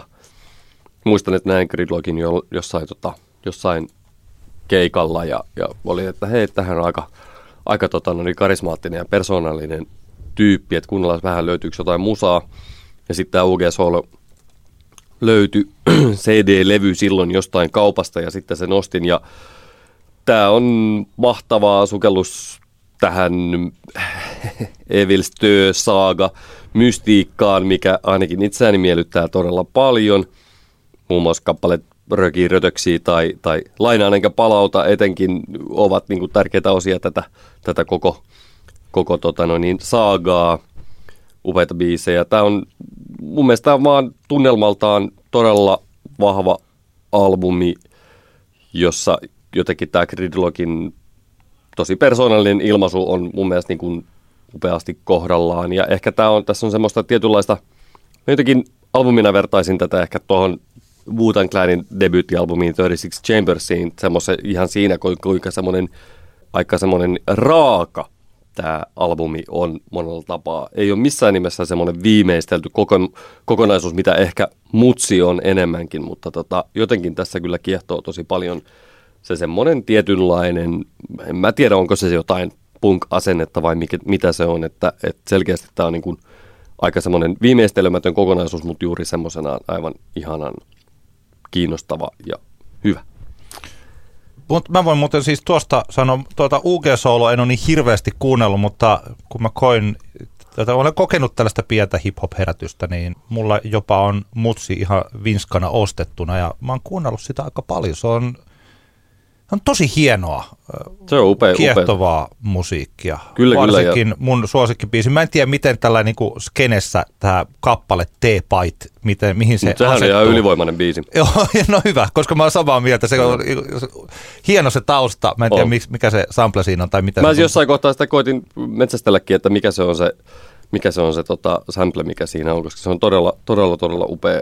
Joo, mutsi on kyllä tosi kova levy kanssa. Ja mun mielestä niin kuin se vielä, ehkä Gridlockista se vielä, että vielä niin kuin mutsillakin, niin tämä oli vielä sitä aikaa, kun Gridlockin, tai jotenkin musta tuntuu, että niin nämä sen viimeisimmät jutut on ollut vähän semmoisia, vähän tavallaan niin kuin liian näppäriä siinä sanakikkailussa semmoisia. Jotenkin musta tuntuu, että ne ei ole niin kauhean niin kuin, ei mun mielestä oikein kestä kuuntelua ne sen tuoreimmat jutut, koska ne on semmoista niin kuin, jotenkin tuntuu semmoista vähän itsetarkoitukselliselta sana riimikikkailuilta, kun taas ehkä UG Sololla ja mutsillakin enemmänkin räpätään sitten näistä tästä Evil Stö-universumista tai muuten vaan sitten niistä niin kuin omista fiiliksistä ilman että pitäisi koko ajan kauheasti niin kuin osoittaa sitä näppäryyttään. Mutta jotkuhan varmasti pitävät kauheasti näistä uusistakin albumeista. Mulla on siellä 8 yllättäen toinen Dungen-albumi Top 20, eli Dungenin vuoden 2015 Alla Saak, joka on taas Dungen tuotannossa siitä vähän erikoinen tai erilainen albumi kuin muut, että se on oikeastaan sen arvo on noussut omissa kirjoissa keikkojen kautta. Ekan kerran kun sitä albumia kuuntelin, totta kai siellä oli niin kuin muutamat semmoiset selkeät niin sanotusti hittibiisit, kuten esimerkiksi albumin nimibiisi tai sitten Sista Festen tai muut. Mutta paljon on semmoisia kappaleita, jotka selkeästi on tehty soitettavaksi ensisijaisesti livenä. Ja tämä jossain kohtaa luinkin siitä, että tämä albumi oli tehty eri tavalla kuin muut albumit. Ne, jotka Dungenin tietää, että se on Gustav Estiesin pitkälti henkilökohtainen projekti, josta on sitten vuosien varrella tullut enemmän bändi. Ja tämä oli ensimmäinen albumi, jossa koko bändi teki biisit yhdessä pitkälti, ainakin sovitti ne yhdessä. Ja se ehkä kuuluu just siinä, että ne biisit todella etenkin keikoilla sitten herännyt eloon, mutta upea albumi. Eikös Amazonissa on myös Dungenin? No se on, tämä Gustav on siinä Amazonissa joo, myös kyllä. Jäsenenä kyllä. Elikkä kova jäbä, kun pääsee tekemään sellaista musiikkia, että jopa 3 albumia, jolla hän on meikäläisen listalla, kyllä niin, joo. Pakkohan se on sanoa, että arvostan suuresti Gustav Estiesin toimintaa. Minulla siellä 8 on Reginan Soita mulle. Se on myös sinun listallasi, jotenka käydään sitä albumia läpi tuonnempana. Spoileri. Joo. 7 on minulla kuitenkin sitten Kisun Momentum 1, 2, 3. Tämä oli kyllä mulle yllätys, kun mä lähdin sun listalle. Tämä on siis ihan sen takia, kun tämä on kuitenkin niin tuore albumi. Mä en ollut tiedostanut, Antti, että tämä on sulle näin tärkeä levy. Kyllä se on. Siis koska mä mietin sillain, että mä laitoin, kun tässä oli tämä top 20, niin mä laitoin sitten oman pääni sisälle myös nämä kotimaiset levyt järjestykseen ja ulkomaiset omaansa. Ja mulla oli jotenkin ehkä vähän helpompi käsitellä niitä sillain. Ja sitten mä rupesin miettimään sillain, että mihinkä kohtaan. Varsinkin kun tämä on ilmestynyt tosiaan nyt toukokuussa, kun tuli se viimeinen EP näistä. Eli että siitä ei ole kuitenkaan kuin se puolisesta, vähän vajaa puoli vuotta. Mä oon kuunnellut tätä kokonaisuutena tänä vuonna enemmän kuin ylipäänsä oikeastaan varmaan montaakaan levyä, mitä mä olisin kuunnellut sillä. Mä olen monta kertaa tässä meidänkin podcastissa puhunut tästä ja olen myös kirjoitin siitä myös Soundiin siitä, että kuinka tämä rakentuu tämä levy. Ja ne, jotka eivät ole kuulleet minun aikaisempia hölinöitä, niin siitä niin siis lyhyesti kerrottuna tässä, paitsi että tässä on 3 osaa, tämä julkaistiin 3 osassa. Mun mielestä sitä ei ehkä olisi pitänyt julkaista 3 osassa, koska mulle tämä Momentum 1, 2, 3 ja kolmijakoisuus ei tarkoita sitä, että siinä olisi 3 EP:tä yhdessä, vaan se tarkoittaa sitä, että siinä on 3 erilaista tarinaa, joista yksi on tämä erotarina, yksi on artistiuden muutos, tällainen metamorfoosi siinä, missä jätetään vanha taakse ja lähdetään kohti uutta. Ja 3. tarina on sitten tämä uuden rakkauden löytyminen. Ja se, kuinka hienosti Kisu on kirjoittanut tämän ihan niin kuin tekstinä tämän levyn ja miten se etenee tähän ja kuinka puhdistava kokemus vaikka se viimeinen kappale, viimeiset tekstarit siinä on, jossa paitsi annetaan syy erolle, niin myös annetaan ehkä tällainen synninpäästö itselle, että miksi ollaan erottu ja miksi tässä koko albumilla ollaan sitten koettu tuskaa tämän eron kanssa. Ja jotenkin sillä, että mun mielestä, kun mä tätä kuuntelin, niin mun mielestä Kisu oli tässä niin hirvittävän, mietin siis tosissaan. Hän tarkoittaa sitä, mitä hän tässä sanoi. Mun mielestä tämä on superhenkilökohtainen levy oikeasti. Ja mä en ole ihan varma, että onko kovinkaan moni tajunnut kuunnella tätä ihan niin henkilökohtaisena kuin mun mielestäni sitä ehkä pitäisi kuunnella. Ja vaikkapa toi kappale Pinnalla, jossa hän oikeasti sitten heittää hyvästi sille pop-tähti Kisulle. Ainakin näillä näkymin katsotaan, mikä on tulevaisuus, mutta se, missä hän sanoo, että, nyt mä en muista sitä suoraa sitaattia, mutta että kuinka yleisö hurraa, että kai ne pitää, mutta mä en taida pitää tästä enää. Ja ainoa kerta, kun tätä kappaletta on soitettu livenä, oli silloin siellä Flowssa. Eli että Kisu ei kuitenkaan keikoilla ole oikeastaan niin tunnustanut tätä asiaa. Ja samalla tämä sit, kun sä kysyt kappaletta, kun mä puhuin, että kuinka se on niin selkeästi Jori Sjöruus sille julkaistu nyt, kun he menivät naimisiin, niin taisi olla tästä kappaleesta vielä siinä jossain somepostauksessa. Oli, vielä siteerattu sitä, että se mikä mun mielestä tuntui ilmiselvältä siinä, niin tällainen, oikea elämä ja taideteos, niin niitähän ei välttämättä tarvitse yhdistää sillä, ja siis voi olla joskus väärinkin yrittää vetää niin kuin suuntaviivoja siitä, että mikä on taideteos ja mitä artisti sitten oikeasti on tai tekee siis tällainen. Mutta mun mielestä tässä on sellaista. Tämä on upea. Mä jotenkin tästäkin toivoisin. Mulla on sellainen olo, että jos ne ihmiset, jotka kuuntelevat albumeita kokonaisuutena, niin he ovat ehkä suhtautuneet Kisuun tällaisena radioartistina, eivätkä halua sitten, tai eivät ole katsoneet, että Kisu on heidän aikansa arvoinen. Ja sitten taas se jengi, joka on tykännyt kohtalon omasta tai sabotaasista tai tällaisista, niin tämä menee niin kuin ihan liian pitkälle heille. Että he eivät jaksa kuunnella tätä eivätkä keskittyä. Ja tämä on albumi, johon oikeasti kannattaisi keskittyä. Että jos meillä olisi joku artisti, jolla ei olisi sitä, jos Kisulla ei olisi tätä Kisun taakkaa tietyllä tavalla, suosioiden sitä menneisyyden taakkaa ja olisi vain tällainen levy, joka ilmestyisi, niin mä luulen, että tämä olisi saanut enemmän ansaitsemansa arvostusta. Tämähän ei kaupallisesti ole menestynyt lainkaan, eikä käsittääkseni, niin kuin, ei ole striimit oikein mennyt, eikä siis tällainen. Mutta tämä on aika tulee kohtelemaan tätä levyä erittäin hyvin ja ihmiset tulevat, mä toivon, että ymmärtämään tämän suuruuden. Mulla on vielä tämä kuuntelematta sillä tavalla, että kuuntelisin niin playlistinä alusta loppuun nämä momentumit. Täytyy tehdä se pikimmiten. Ehkä se antaa uusia kulmia itsellekin siihen. Sä oot puhunut Kisun keikoista paljon tänä vuonna meidän podcastissa ja oot puhunut siitä, kuinka aina ei ole ehkä ollut se kaikista paras tilanne näillä keikoilla. Meinaatko mennä marraskuussa katsomaan Kisua pakkahuoneelle? Mä mielelläni menisin. Jos mä en mene, niin se johtuu siitä, että mun pitää olla perheen kanssa kotona. Niin. Eikö mä mietin vaan, että okei, vaikka me tiedetään, että pakkahuone ei nyt aina välttämättä ole kaikista paras, tai soundillisesti se on haasteellinen, ja sitten ehkä toisaalta tässä kohtaan tulee mieleen myös, että mahtaakohan kuinka Kisu vuonna 2019 täyttää pakkahuoneen, koska se on kuitenkin aika iso paikka, mutta anyway, jotenkin mä voisin kuvitella, että ehkä kannattaisi mennä katsomaan se keikka. Joo, ja varsinkin nyt on tullut 9.11. pakkahuoneella, ilmainen mainos. Ja nyt on tullut tämä postmomentum, on tullut lisää biisejä. Ja en tiedä huomasitko, mutta Kisu esiintyy Emmankaalassa. Ajaa, kato. Ja mikä taas, se on jännittävää, että ei tästä tule sillä, että rupeaa heti miettimään, että jos nelonen ottaa hänet sinne. Mutta eikö tämä nyt ole ihan päivänselvää, että se saa kritikoimaan? Joo, siis ei se ole niin selvää. Ei se ole aina. Ei se mä voisin tässä kohtaa lyödä vetoa vaikka 20 €, että Kisu saa kritikoimaan. Se on mahdollista. Mulla on semmoinen olo tämän levyn kanssa, että mä olen tässä tämän levy tällaista 5 tähden arvioissa, niin että mä oon aika yksin. Mulla on sellainen olo, että mä en tiedä, onko muut ihan yhtä innoissaan tästä levystä niin, kuin mitä minä olen. Mun mielestä se ansaitsisi sen, niin. Mutta en mä tiedä. Mä mietin lähinnä siis sitä, että olisiko sieltä, että haluaisiko Kisu pelastaa tämän pop-tähden uransa. Niin, en mä tiedä. Voi olla, että mä jotakin toivon, että ei. No. Spekulaatiota, kyllä.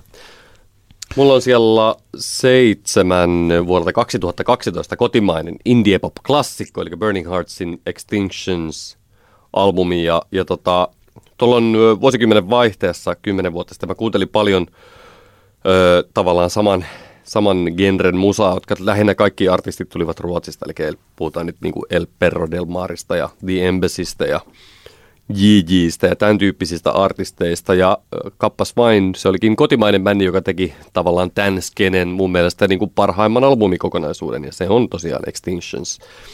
Ja tältähän albumilta toki löytyy Into the Wilderness-biisi, joka oli tuolla meidän parhaat kotimaiset kappaleet Everlistallakin hyvin korkealla, mutta se ei ole suinkaan onneksi albumin ainoa napakymppibiisi, siellä on mun mielestä Trade Winds tai Burn, Burn, Burn, ja on The Last Day of the Decade, joka on aivan niin kuin käsittämättömän hienoja biisejä. Tämä on niin kuin uskomattoman eheä, ihana kokonaisuus, jossa on myös semmoista niin kuin luontoteemaa. Tässä voi, niin kuin joku voisi tehdä, jolla olisi hulluna liikaa aikaa, niin tehdä tutkimuksen kotimaisesta indiemuusasta, jossa on paljon luontovertauksia sinne. Ainakin Ruusut ja Burning Hearts sellaiseen tutkimukseen istuisivat hyvin. Burning Hearts julkaisee vähän, mutta kultaa. Edellinen albumi oli 2017 Battlefields, joka on sekin tosi hyvä albumi, mutta niin ihanaa, että meillä on tämmöinen bändi olemassa. Toivottavasti Henry ja Jessica eivät lopeta musiikin tekemistä ikinä. Samaa mieltä, tämä on yksi tämmöisistä kotimaisen indien klassikkolevyistä. Mä itse asiassa varmaan olisin ottanut sen top 20, jos mä olisin muistanut. Mutta se on semmoista listaa tekeminen aina sitä, aina joku unohtuu. Ehkä se siinä top 30 voisi hyvin olla. Nyt kun nopeasti tässä katsoin, niin peukut Meriläisen Mikolle, joka muuten on vuonna 2012 Soundin arviossa on antanut 5 tähteä tälle levylle. No niin. Se oli kyllä hieno levy. Mä olen ehkä tässäkin podcastissa joskus aikaisemmin puhunut siitä, että kuinka se ykkösalbumi, tämä Aboa Sleeping, oli multa mennyt ohi kokonaan, eli mä en ollut kuunnellut sitä, enkä oikein tutustunut yhtyeeseenkään, ja mä kuulin Into the Wildernessin niin, että mä en tajunnut, että tämä on kotimainen yhtye. Mä olin aivan innoissani siitä biisistä, ja sitten kun lyhyen olin tekemässä blogipostausta siitä, ja sitten katsoin, että jumalauta, tämä on kotimainen. Mä ajattelin, että mikä ihme, miten tämmöistä, näin hienoa musiikkia. Tuo oli hyvä pointti tämä, että tätä genreä tehtiin paljon, että ehkä tältä tuntui 70-luvulla joistain progediggareista, kun tuli Wigwamin Nuclear Nightclub, ja ajattelin, että maailman paras bändi tulee Suomesta. Kyllä. Että voivat olla täysin ihmeissään siinä, että eihän näin pitäisi olla. Niin samalla tavalla tässä vähän pienemmässä indie-lammikossa tai tällainen, että kuinka tosiaan tämän genren hienoin levy tai hienommat biisit ovatkin tulleet juuri Burning Heartsin suunnasta. Upea albumi. Metsillä siellä 6 on vuodelta 2017 Charlotte Gainsbourin Rest, joka on jotenkin mulla menee semmoiseen samanlaiseen henkiseen laariin, vaikkapa jonkun Air-yhtyeen muun Safari-albumin kanssa, kun puhutaan tämmöisestä niin ranskalaisesta modernista popmusiikista, joka on käsittämättömän musikaalista ja harmonioita on vaikka muille jakaa. Ja tämä on jotenkin käsittämättömän ihana albumi kaikessaan. Toki tässäkin kokemusta syvensi tuo toissa kesän uskomaton flow-keikka. Mutta ehkä tämä on tietenkin tässä tapauksessa se, mikä tästä albumista tekee niin kovan on mun mielestä vaan niin kuin nämä biisit on vaan järkyttävän hyviä kaikki. Toki tuotanto on Sebastianin tuotanto tässä on ihan niin kuin aivan suunnattoman ihanaa, mutta kyllä jotenkin tämä niin kuin biisimateriaali on uskomatonta. Ja just se myös, että sieltä löytyy tuommoinen Deadly Valentinein kaltainen slow disco timantti, niin kyllä tämä on jotenkin aivan suunnattoman ihana albumi, joka on myös semmoinen ihan alusta, kun toi Ring a Ring Rose O' Roses-biisi lähtee käyntiin, niin se on semmoinen, niin kuin saman tien mennään siihen niin kuin albumin semmoiseen ydintunnelmaan, joka on tavallaan tosi synkkä, mutta samaan aikaan ihan hirvittävän semmoinen jotenkin ihana, lämmittää sydäntä.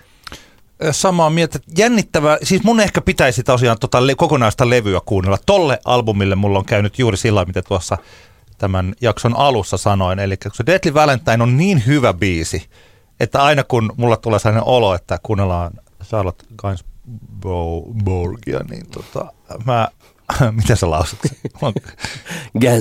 Gainsbourg. Charlotte Gainsbourg. Ja aina kun minulla on sellainen olo. Niin, siis mä pistän aina sen biisin, voi kuunnella sitä biisiä ehkä 3-4 kertaa repeatillä peräkkäin ja sitten mä siirryn eteenpäin. Aivan ihanaa musiikkia. Kyllä. Ihan pistäpä siis tänään kato kotona sitten albumi pyörimään alusta loppuun. Minä pistän. Minulla siellä 6 on War on Drugsin Lost in a Dream-albumi vuodelta 2014. War on Drugs on yhtye, jolta olisi voinut valita jonkun toisenkin levyn. Miksi mulla on Lost in a Dream eikä A Deeper Understandingia? Johtuu varmaan yhdestä kappaleesta, joka mun mielestäni on tämän vuosikymmenen parhaita, eli tuosta Red Eyesista. Tämähän on siis, molemmat ovat todella tasavahvoja levyjä, jotka kelpaavat tällaiselle möhissukupolvelle ja jotenkin mun mielestä kuulostavat silti tältä ajalta, mistä me nykyään elämme. Et mulla ei ole semmoista oloa, että kun mä kuuntelen War on Drugsia, että mä kuuntelisin jotakin menneisyyden musiikkia. Mä en tiedä, jollakulla nuorella voi olla eri kokemus, mutta nuoret ovat nuoria ja minä olen Ylöjärvellä asuva perheen isä. Kyllä. Mutta Red Eyesin ja yksi tällainen, kun mä aina silloin tälle mietin, että jos on paras tai hyvä levy ja se paras biisi ja parhaan biisin paras kohta, niin että mitkä tällaisia, että joskus voitaisiin listata vuosikymmenen tai kaikkien maailman historian parhaita hetkiä biiseissä, otettaisiin yksittäisiä kohtia kyllä. näistä kappaleista. Ja tässä Red Eyesissa on yksi tämän vuosikymmenen parhaista kohdista. Ja se paras kohta on se, missä lausetaan tämä, onko tämä nyt sitten kakkossäkeistön lopussa? So ride the heat wherever it goes, I'll be the one I can. Ja sitten tulee se sellainen, wow! Ja sitten se lähtee se hiero kitara. Joo, se on maaginen hetki. Mä en tiedä, suoraanhan se on Springsteenin Bruselta lainattu tuo huudahdus, niin kuin paljon muukin War on Drugsin musiikissa, mutta sehän ei haittaa ollenkaan, kun se tehdään niin ihanasti. Joo, aivan upea biisi ja hieno levy War on Drugsin Lost in the Dream. Ja 5. tämäkin oli sillai, missä mä yllätin itseni, mutta että kuitenkin sitten aivoni ovat tämän päättäneet. Eli siis Pääkiin-levy vuodelta 2012 liittyy jotenkin ehkä samaan siihen ajatukseen, että tämähän on musiikillisesti sitä, mitä on tehty 70-luvun lopusta saakka. Ja joku voisi sanoa, että on tehty jo paljon sitä aikaisemminkin. Ja että Teemu Bergman yhtyeineen on että tämän levyn voi hyvin ajatella, että no se on tuollaista punkrockia. Mutta mä en tiedä mitään levyä edes ulkomailla, joka olisi tässä samassa genressä, jossa olisi tällaisia melodisia punkbiisejä minuutista 2,5 minuuttiin tai 3 minuuttiin. Ei taida yhtään biisiä olla yli 3 minuuttia tuolla levyllä, jossa se biisin materiaali olisi niin vahvaa. Tässä on siis koko suomalaisen punk-genren parhaita biisejä. Jos pitäisi laittaa joku top 20 biisit, niin täältä voisi ottaa siis sellaisia. Esimerkiksi California Dreaming, Erilainen lapsi, ees jotain positiivista, Rakkaus repii meidät kappaleiksi taas. Ja siis täällä on niin sellaisia 5 tähden punk-biisejä. Mun on vaikea käsittää, että mitenkä tämän tyylisen levy voi tehdä niin, että se kestää kuuntelua, koska perinteisesti, siis kokonaisuutena, koska perinteisesti punk-pop tai punk-levyt on sellaisia, että siellä on juuri niitä muutamia kappaleita, että punk toimii sinkkuina tai EP-inä paljon enemmän kuin albumikokonaisuuksina. Tämä on ollut totta ihan siis sieltä alusta saakka, että aika harva, ja joku The Clashin levyt, ehkä Clashin debyytti tai London Calling, mutta London Calling ei enää edes ole sellaista musiikkia, mistä mä nyt puhun tässä, että paukutetaan vaan kitaroita ja tehdään sanoituksellisesti. Teemu Bergman on viiltävä ja kirjoittaa sen tietyn näkemyksen tästä elämästä, mikä on olemassa. Mitä oli Suomi 2012 ja mitä on Suomi 2019, niin tämä on totta, tämä levy. Ja ne biisit on loistavia. Tämä on ihan mestarios. Kertoo kyllä jotain tästä bändistä se, että tosiaan 2 albumia julkaistu ja niiden välillä oli mitä 6 vai 7 vuotta julkaisun välillä. Ja silti jotenkin tuntuu, että pääkiä on aina ollut ja aina tulee olemaan. Johtuu ehkä siitä, että Bergman on biisin kirjoittajana vaan niin kuin yksinkertaisesti aivan omalla levelillään, varsinkin kun tämän tyyppisestä muusasta puhutaan. Niin siitähän se voi kertoa jotenkin. Pääkiä voi ihan hyvin, siinä voi mennä 5 tai 6 vuotta, että tulee seuraava albumi ja silti ne on edelleen tavallaan kurantti niin bändi. Ja tässä on vielä se jännittävä juttu, että tässä on sellaista niinku kapinallisuutta, että joitain biisejä, vaikka juuri tämä niin sanottu HIV-biisi, eli ees jotain positiivista, niin sehän on sellainen kappale, että sitä ei oikein uskalla kuunnella niin, että muuta kuin kuulokkeilla tai tällainen, koska se on sanoituksellisesti niin sillä, että ymmärrät, että se voi joku ottaa loukkaavana. Mutta se on todella taidokkaasti rakennettu. Ja siis vaikkapa tämä sää, nyt tämä tulee ulkomuistista, toivottavasti menee oikein. Nyt sä sedulassa kuihdut ja se on sun oma vika, sulla on HIV. Luontoäiti kostaa vitun nisti homo sika, sulla on HIV. Ja siis tämähän on, siis on tietysti tällainen niin kuin sarkastinen kappale jostain niin kuin uskonnollisen oikeiston näkökulmasta ja sitten lopussa huudetaan sillä halleluja. Siis tämä, ihan niin kuin 5 tähteä tai enemmänkin tuolle levylle. Otaks mä seuraavan? Eikö se on sun vuoro? Joo, mulla oli kaksi. Joo, hyvä. Mulla on siellä 5 löytyy mun top 20 tuoreen albumi, eli viime vuonna julkaistu Robynin Honey. Ja kyllä tämä oikeastaan, se mikä takia Baritolk oli siellä 20 mulla ja Hani on siellä 5, johtuu ehkä tosiaan siitä, että tämä Hani on niin käsittämättömän ehjä 9 kappaleen kokonaisuus. Baritolkhan toki, jos aletaan tarkkoja olemaan, niin sehän on useampi EP yhdistettynä, josta sitten tavallaan on myöhemmin sitten niin kuin tehty niin sanotusti muodostettu yksi albumi. Hani on taas alusta lähtien ollut alusta loppuun oleva yksi niin kuin albumikokonaisuus. Ja tää on vaan, tässä on oikeastaan vaan niin kuin kaikki kohdallaan minulle. Robynin aikaisemmasta tuotannosta tuttua ylivoimaista biisin kirjoittamista.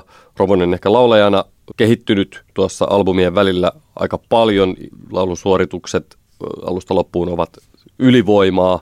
Elektronisen musiikin historiasta ammentavaa tuotantoa todella laajalla skaalalla. On tavallaan tätä Missing Youn niin sanottua perus Robyn tanssipoppia, mutta sitten on taas niin kuin tuolta niin kuin Hose-klassikoista ammentavaa matskua. Ja jotenkin kun yhdistyy tässä, ehkä ne on ne seikat, Robynin laulu ja toki Robynin niin kuin persona, joka tässä kuuluu tässä albumissa läpi, se, että fiilis, että tämä on niin kuin hyvin henkilökohtainen albumi. Samaan aikaan tämä on järkyttävän tanssittavaa musiikkia ja perinteisen popin arvot kaikki nämä kun yhdistyy, niin se kokonaisuus on vaan, niin kuin, on vaan aivan suunnattoman ihanaa ja nautin kauhean paljon tästä albumista. No.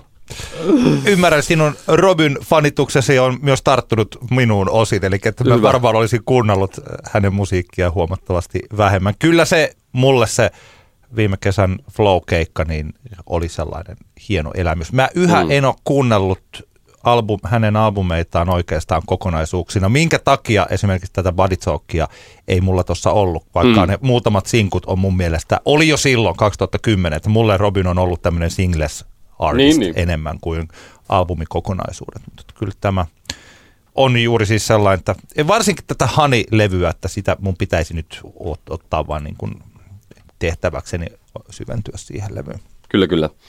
Mulla siellä 4 on albumi, joka sulla oli siellä 8.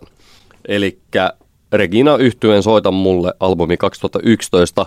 Jos nyt itse sanon tästä ensin, ennen kuin annan puheenvuoron sulle kyseisen albumin suhteen, niin varmaan ei kenellekään epäselvää, että molemmat pidämme paljon Regina Yhtyen tuotannosta. Ja okei, jos Puutarha-trilogia oli mulle vuosituhannen ensimmäisen vuosikymmenen paras kotimainen albumi, niin Soita mulle on jälkimmäisen vuosikymmenen paras kotimainen albumi. Ja tämä menee ehkä kun tuossa alussa puhuin, että on albumeita, jotka on semmoisia joka kerta kuuntelulla semmoisia seikkailuja, ja toiset on taas semmoisia, että niissä on niin vahva se tunnelma, johonka pääsee sisään heti albumin alusta lähtien, niin tämä on tätä ehkä jälkimmäistä. Tämähän on, jos tällä karusti sanotaan, että kyllähän niin kuin suomenkielisen kitara-indie-popin tekeminen oltaisiin voitu aivan hyvin lopettaa tähän albumiin, koska tämähän niin kuin tavallaan niin kuin putsasi pöydän ja teki kaiken niin hyvin, kun ikinä tässä tämän tyyppisessä musassa voidaan oikeastaan tehdä.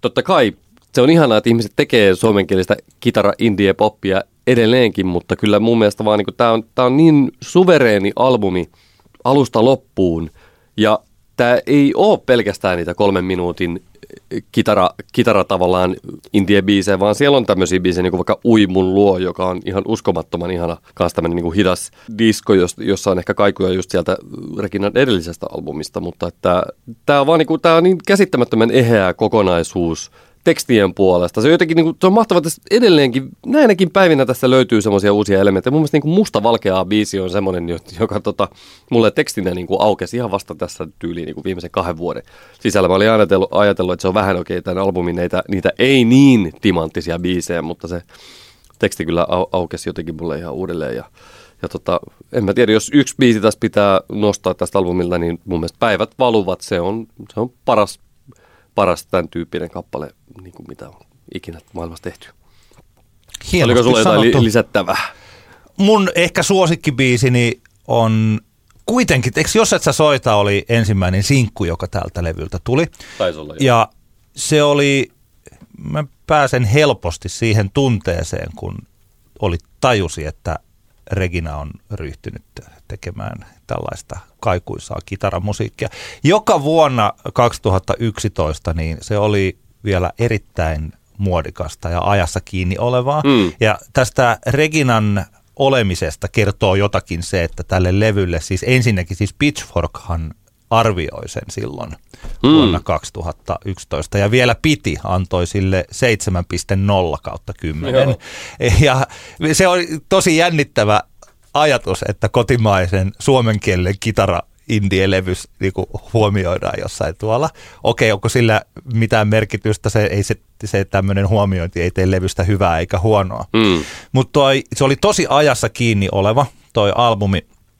Ja mulla, mä ehkä olen ajatellut sillain, että toihan jäi sitten Reginan viimeiseksi levyksi, ja totta kai ymmärrän, että ihmiset menevät eteenpäin, ja Iisa aloitti sitten omaa soolouraansa, ja tällainen.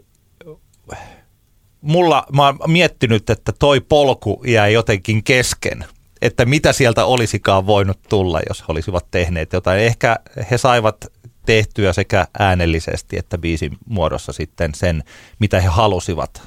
Ja toi oli kyllä sen 2011 noi biisit ja seuraavankin kesän sellainen kesälevy. Mulla yhä tulee, kun se ton Jos et sä soita -kappaleen se lähtee ja se ihastuttava kitara siinä.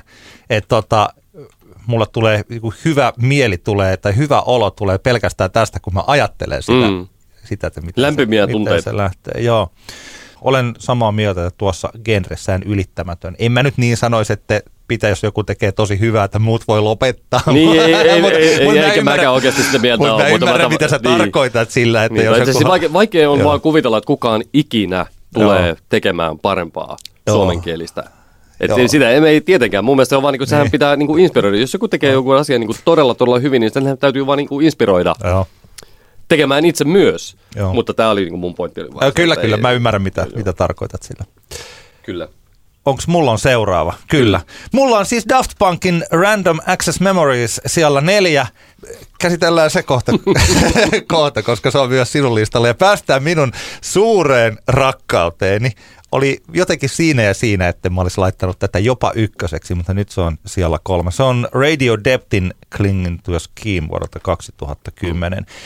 Jos Chromaticsin Kill for Love 2012 on omanlaisensa tilinpäätös tai se tällaiselle, sille mitä tällainen kaikuilu indie, ehkä ei se nyt ole mikä on lo-faita kellekin, mutta jollekulle, joka haluaa tehdä isoissa hienoissa studioissa hyvää radiosoundia, niin silloinhan Chromatics tai Radio Depth, niin ne on niin kuin lo-fi-levyjä sellaisesta näkökulmasta. Mutta tämä on tällaisen ehkä ruotsi-indien, jos toi Reginan Soita mulle on, se on ehkä mun mielestä sille samantyyliselle genrelle sellainen levy, että olisi epäreilua ajatella, että kukaan tekisi tässä genressä jotakin näin hyvää kuin tämä on. Mun mielestäni tämän albumin biisimateriaali on aivan ylivertaisen hienoa. Tässä esimerkiksi, tässä on tietysti Heavens on Fire, joka on indie-klassikko. This Time Around, joka oli eka biisi, jonka mä kuulin tältä levyltä. Ja sit mulla kesti tosi kauan, että mä ylipäänsä jaksoin ruveta kuuntelemaan muita biisejä, kun mä kuuntelin sitä. Never Follow Suit, joka ehkä mulle tässä nykyään on se suosikkibiisi tältä levyltä. Hienoja sanotuksia. Toki siis mä ymmärrän, että Radio Depthillä oli... Ehkä jollekulle se Radio Depth oli tapahtunut jo ennen tätä levyä, mutta mulle tämä on se kaikista tärkein. Kyllä tämä mun mielestä on myös paras Radio Department-albumi. Tämä on itse asiassa, tämä on kyllä tosi vahva levy, mutta ehkä mulle kuitenkin enemmän niin kuin yksittäisten biisien kautta kuin kokonaisuutena. Tuossa muuten täytyy sanoa, että tuosta Never Follow Suitista on semmoinen upea versio, joka löytyy Spotifystakin, tämmöinen Pistol Disco Dub-versio, joka on nimeltään hauskasti Never Swallow Fruit, mutta se on tämmöinen 8 minuuttinen tavallaan niin kuin dub-versio tuossa kappaleessa. Se on niin kuin käsittämättömän hieno tämmöisenä ekstra vinkkinä kaikille. Kannattaa kuunnella. Joo. Radio Depthiltä olisi voinut totta kai, jos haluaa tai tutustua kyseiseen yhtyeeseen, eikä ole niin tehnyt, mikä on ihan mahdollista, niin kannattaa Siellä on tosi hienoja. Worst Tasty Music on yhä ihanin nössö ajatus siitä, kun puoliso on jonkun toisen kanssa. Ja onneksi sillä uudella puolisolla on paska mun sama, koska muuten mulla hajoaisi pää. Kyllä. Se on Joo, aivan ihana yhtye. 2. on minulla, tämäkin on itseni yllättäen, Paperiteen Malarian pelko, joka on mulla tällainen niin kuin porttilevyjen porttilevy. Ehkä tällä vuosituhannella voisin jopa sanoa. Ja tuon albumin ansiosta mä oikeasti olen ruvennut kuuntelemaan paljon kotimaista rap-musiikkia. Mutta kyllä se myös, siis että mä kuuntelin sitä, kun mä aloitin, kun se 2015 ilmestyi, niin mulle se ei enää ollut edes mitään tiettyä genreä edustava levy. Sen älykkäät sanoitukset ja sillä jotenkin aukiolo, se tuntui siltä, että tällä ei mitään, että vaikka tämä olisi heviä tai countrya tai elektroa tai mitä tahansa, niin mä jotenkin ohitin kokonaan sen ja menin siihen tämän albumin maailmaan ja tosi pitkältä niiden sanoitusten kautta. Tämä oli sillain hassulla tavalla, mä tiedän, tai siis käsittääkseni tämä ei ole niinku super omakohtainen, eli tässä on kuitenkin tämä on enemmän fiktiivinen levy kuin niin, että tämä olisi nyt sitten oikeasti tapahtunut joku ero juuri tällä tavalla, mutta että sillä kun se on aina kivempi ajatella, että se artisti on oikeasti kokenut näitä tunteita, mitä tässä on. Mutta joo, tämä on sellainen levy, jota mä kuuntelen todella paljon ihan kokonaisuutena. Ja lisäksi tällainen, joka nyt ei liity tähän, mutta että toi Paperitteen Kaikki on hyvin -levy 2018, niin mä kuuntelin sitäkin tosi paljon. Että silloin kun se ilmestyi, niin minäkään en pitänyt. Mä pidin sitä jotenkin sellaisena vesittyneenä malarian pelkona, Kaikki on hyvin -levyä. Mä olen nyt täysin toista mieltä tällä hetkellä. Et se ansaitsi kaikki emmansa ja teostopalkintonsa, malarian pelko. Kyllä joo, tämä menee ehkä siihen osioon itsellä, että pakko arvostaa sitä ehkä tämän albumin merkitystä enemmän kuin se, että miten, kuinka paljon tämä itsellä on ollut soitossa. Että kyllä tämä mun mielestä albumi on tavallaan semmoinen alku tietynlaiselle musantekokulttuurille Suomessa, ja joka on vielä tällä hetkellä vahvasti käynnissä, johon liittyvät siis Ruusut ja Vesta ja Kisu ja ehkä jopa Litkuklemetitkin ja Karinat ja muut.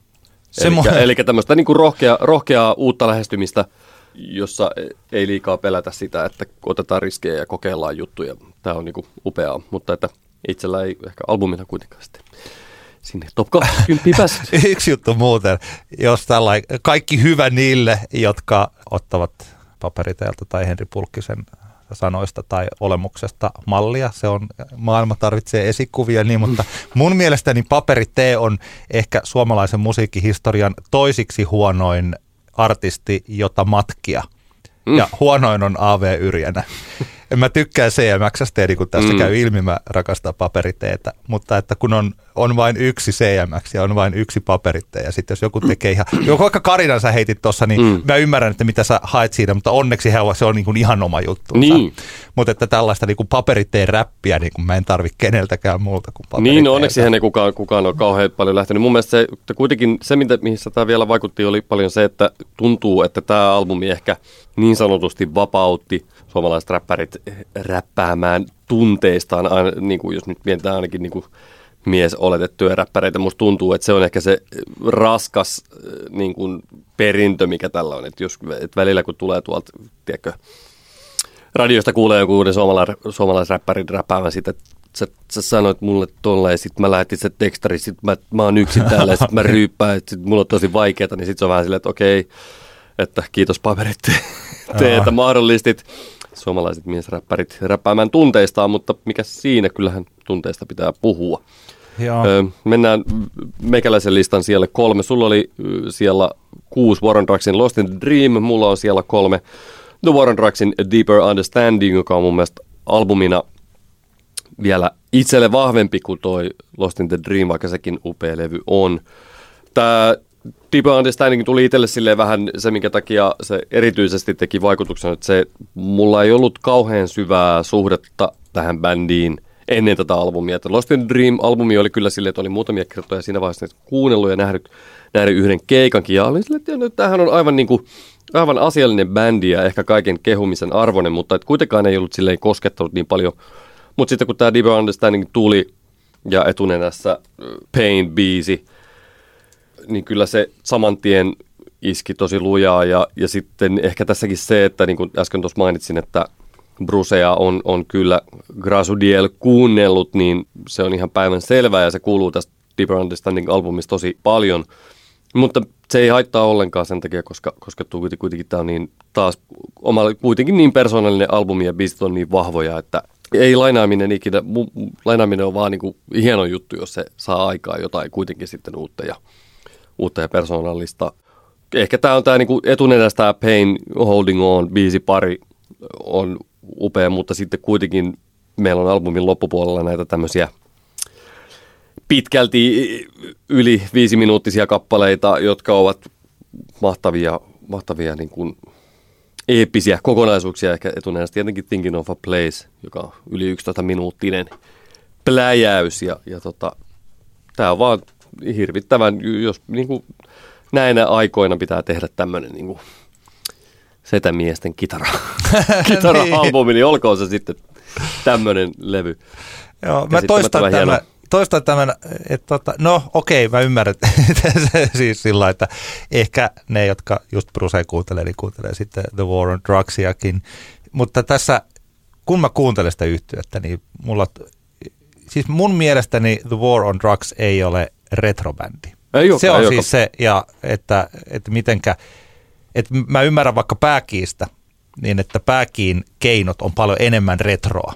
Mm. Ja että se ajanmukaisuus tulee siitä niistä sanotuksista ja siitä, että se heijastaa tätä yhtä puolta tästä nykyisestä yhteiskunnasta. The War on Drugs taas tuntuu mun mielestä jotenkin enemmän sellaiselta täysin ajattomalta. Se on niin kuin perunaa söisi. Tämä oli huonoin. Ajaton peruna.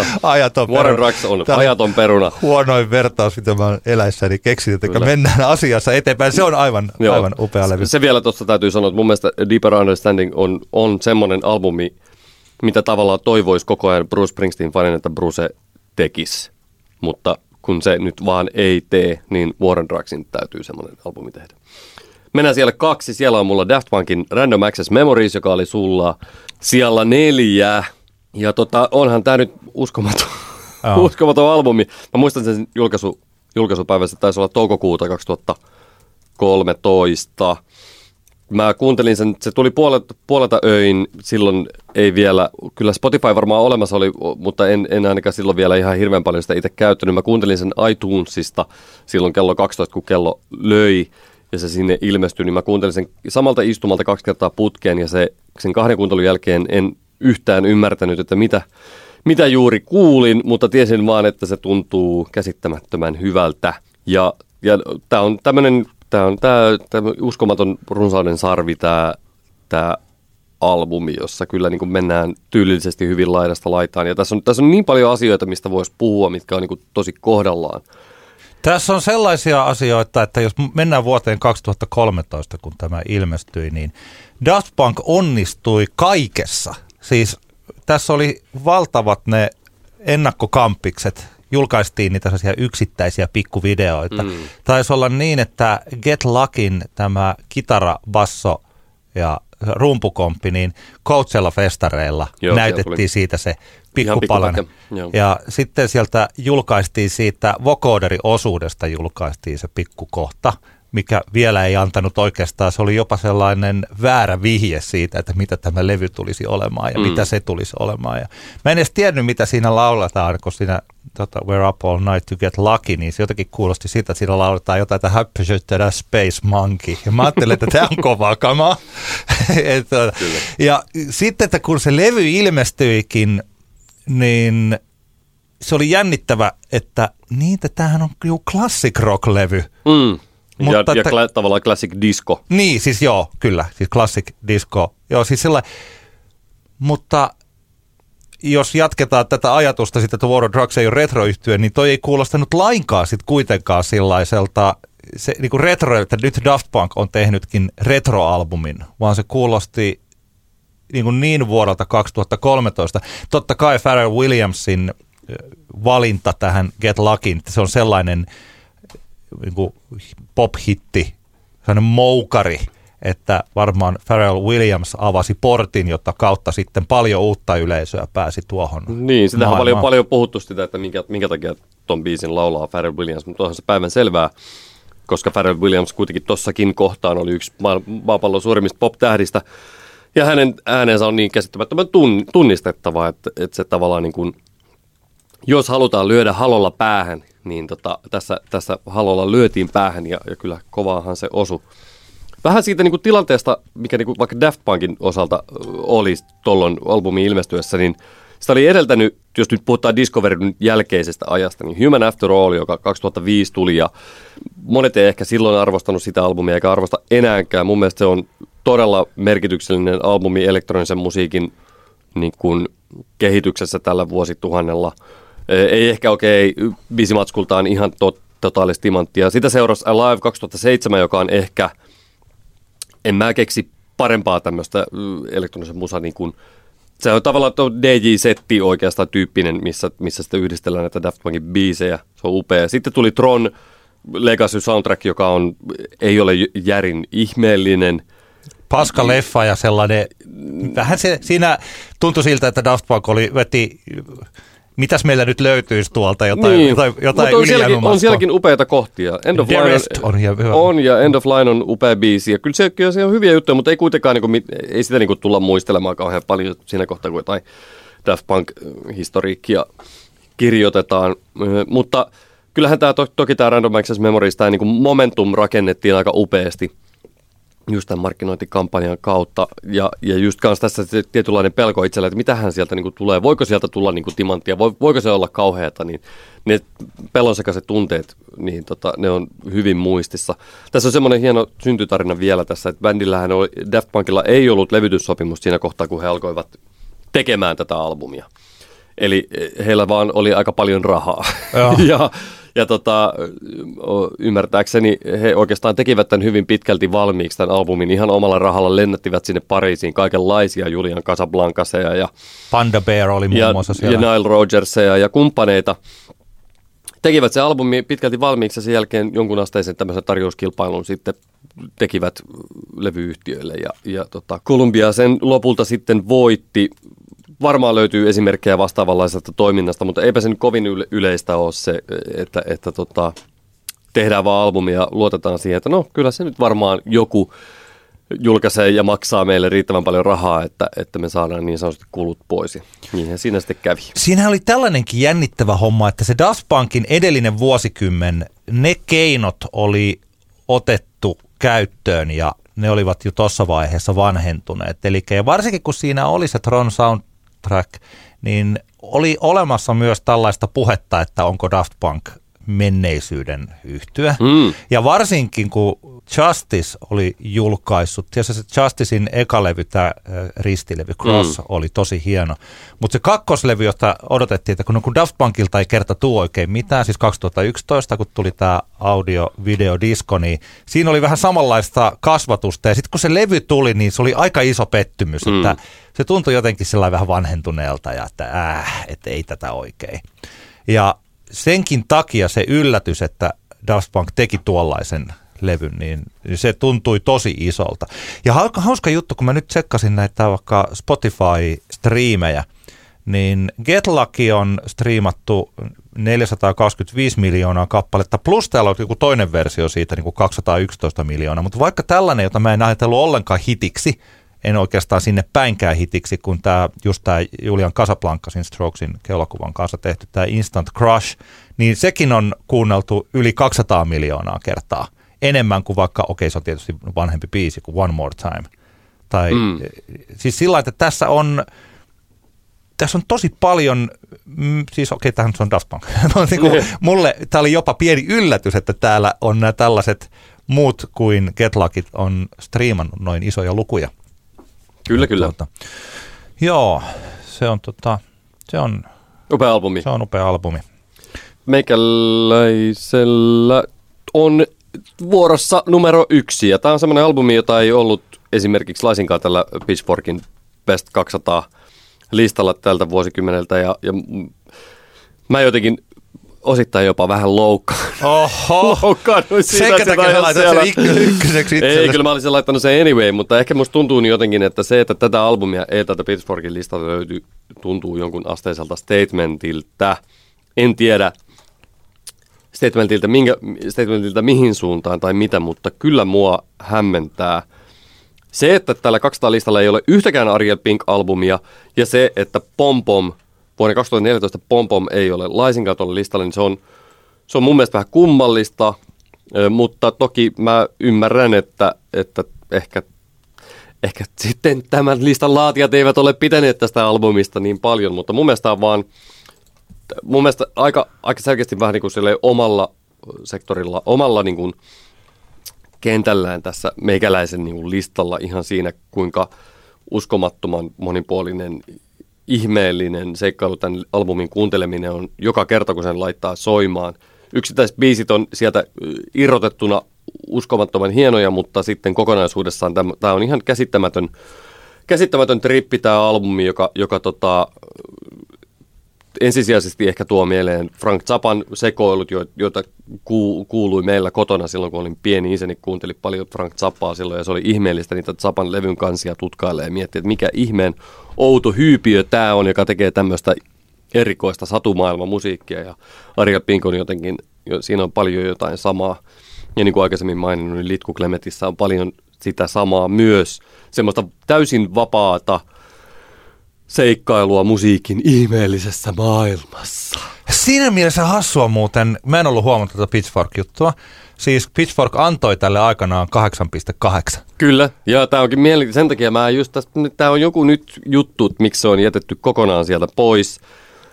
Koska siellä ei ole myöskään Dedicated to Bobby Jamesonsia siellä listalla. Sitten siellä ei ole kuitenkaan Before Tomorrow-albumia, joka on Haunted Graffitin Before Today-albumia, joka on Haunted Graffitin kanssa tehty vuonna 2010. Ei ole Mature Themes-albumia. En tiedä sitten, mikä siinä on. Voiko olla vaan, että se on jotenkin... Pink on niin epätrendikäs. Vuonna 2019 Pitchforkin toimittajien mielestä tällaiselle listalle ei voi laittaa. Outo juttu, mutta pidän mahdollisena myös sitä vaihtoehtoa, että Pitchforkin tämänhetkiset toimittajat, jotka ovat tämän listan vaan tehneet, eivät yksinkertaisesti pidä Ariel Pinkin tekemisestä tai musiikista. Se on mahdollista. Ehkä he ovat ajatelleet, että se on jäänyt jonnekin sinne tähän, siis 2000. En mä tiedä. Niin. Se mikä tässä vielä ehkä minkä takia tämä on niin upea albumi, on se, että se on hirvittävän monipuolinen. Tämä ei ole mikään niinku genre-albumi. Ei sen takia, että tämä ei voi kukaan ajatella, että tämä olisi jotenkin niinku vanhentunut. Tämän albumin edustama semmoinen eklektisyys, se, joku voi ajatella, että se on ehkä vähän silleen passee vuonna 2019. Siinä ei ole yhtään... Siinä ei kauhean paljon kuulu elementtejä modernista, vaikkapa niin kuin hiphopista tai R&B:stä. Ehkä sekin vaikuttaa siihen, että joku saattaa olla sitä mieltä, että tämä ei ole jotenkaan niin kuin kauhean kurantti albumi. No anyway, se siitä räntistä. Tämä on mun mielestä vaan niin kuin käsittämättömän upea kokonaisuus. Jos pitää jotain biisejä nostaa, niin totta kai Put Your Number in My Phone, joka on kaunein pop. Ehkä sitä jonkunasteiseksi niin kuin balladiksi voisi sanoa, se on uskomaton biisi. Black Ballerina, ihana hidas disco. Ja sitten toisaalta tämmöinen, sitä voi ehkä ajatella, että se on jonkunasteinen Doors-pastissi albumi päättävä Dazed in Daydreams, mutta se on kuitenkin käsittämättömän hieno biisi kanssa. Mun mielestä tämä on täydellinen albumi, jota kuuntelen niin kuin ihan tasaisin väliajoin, ja joka kerta se ihmetyttää minua. Mulla tämän listan tekeminen oli aika helppoa, mutta ykkösen valinta oli aika vaikeeta. Itse asiassa todella vaikeeta. Mä jotenkin nostin sinne levyjä ja sitten mä katselin sitä listaa ja sitten mä en ollut kovin tyytyväinen.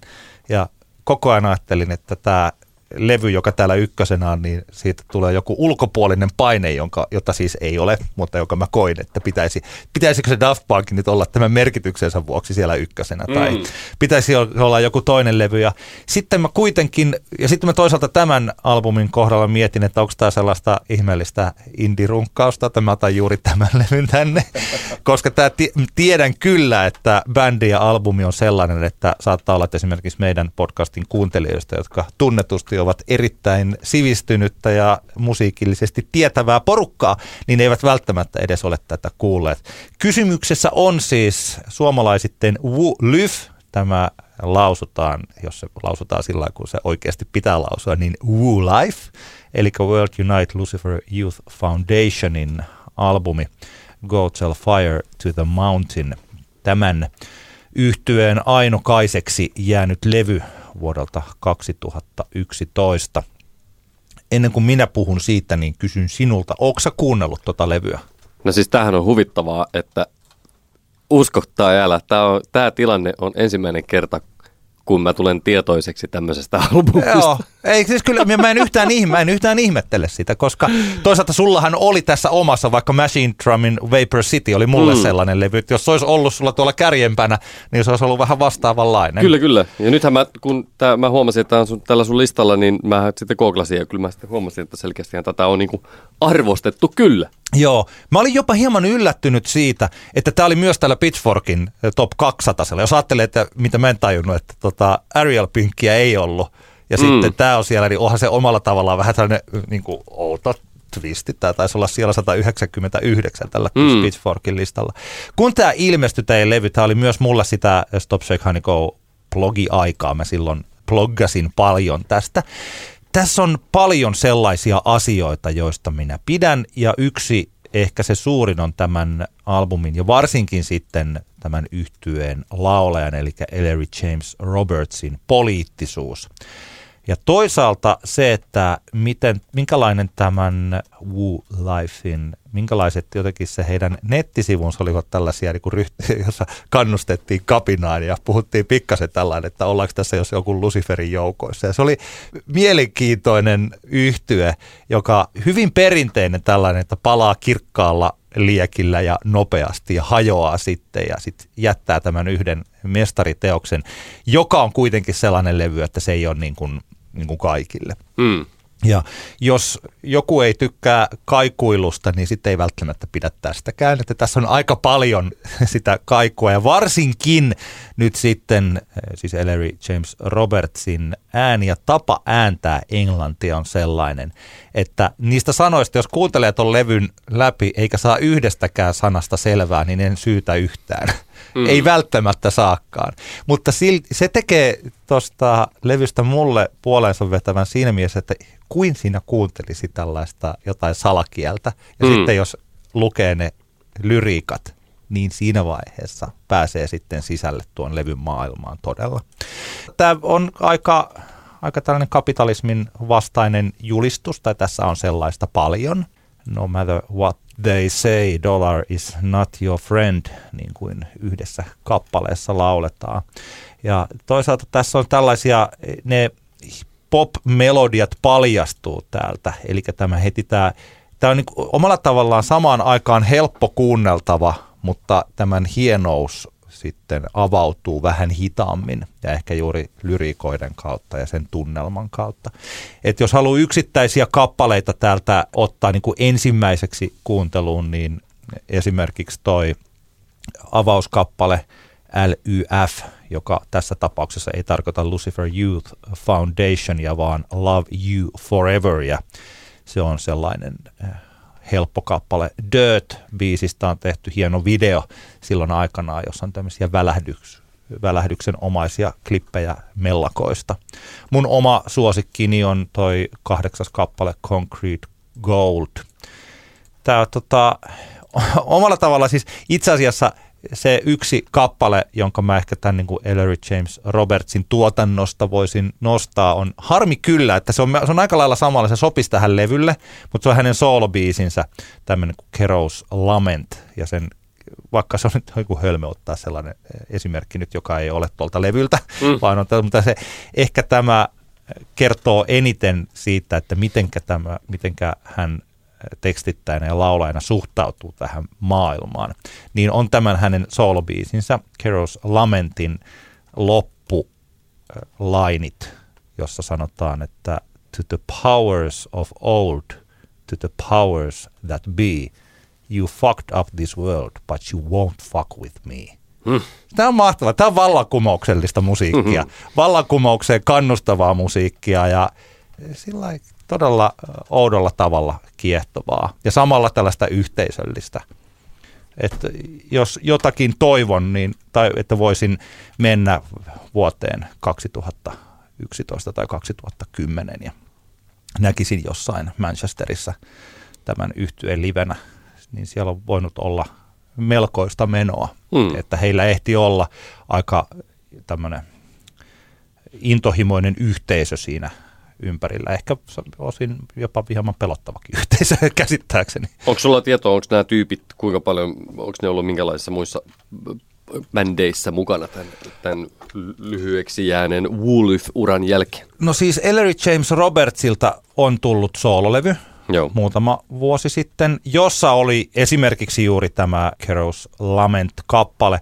Se levy on ihan ok, mutta se on mulla jäänyt todella paljon pienemmälle kuuntelulle kuin mitä tämä Go Tell Fire to the Mountain -albumi on. Ja yksi asia tietysti, jos minua harmittaa, että silloin aikanaan mä en tilannut tätä vinyylinä. Mä en ole ihan varma, kyllä se varmaan jostain itselleen saisi, mutta tämä on sellainen levy, jonka mä haluaisin myös omistaa. Hmm.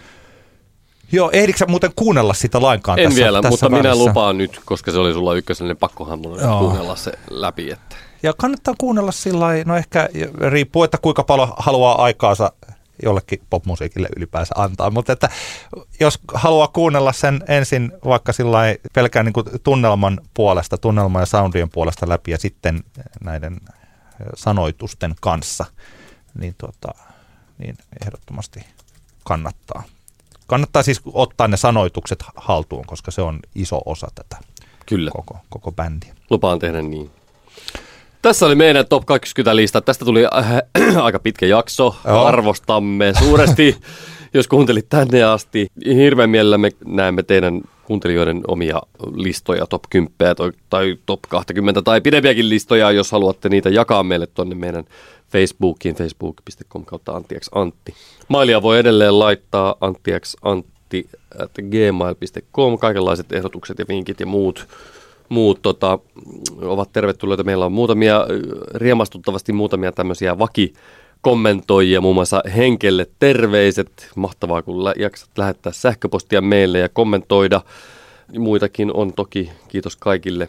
Ja tästä jatketaan ensi viikolla. Tässä kohtaa muistutan siitä, että meillä on meidän tämän viikon keskiviikkona järjestetyn levyraadin muuten voitti The Hearing ICU-kappaleellaan Hyvä ringa. Meillä on tämän syyskauden viimeinen levyraation 20. marraskuuta paikassa Arthouse Cafe Kehräsaari. Silloin meillä raadissa on vakivieras Ville Pirisen lisäksi näyttelijä Vilma Sippola, promoottori Janne Laurila täältä Tampereelta ja sitten on tapahtumatuottaja Jenna Lahtinen, joka muun muassa voitti Industria Vartsissa juurikin palkinnon. Onnea vaan Jennalle paljon. Eli 20.11. Tervetuloa Arthouse Cafe Kehräsaareen. Tämä oli Antti kertaa Antti, kaksinkertainen katsaus pop-musiikkiin podcast. Kiitoksia kuuntelusta. Kiitos. Ensi viikkoon. Moi moi. Moi. Antti kertaa Antti. Kaksinkertainen katsaus pop-musiikkiin.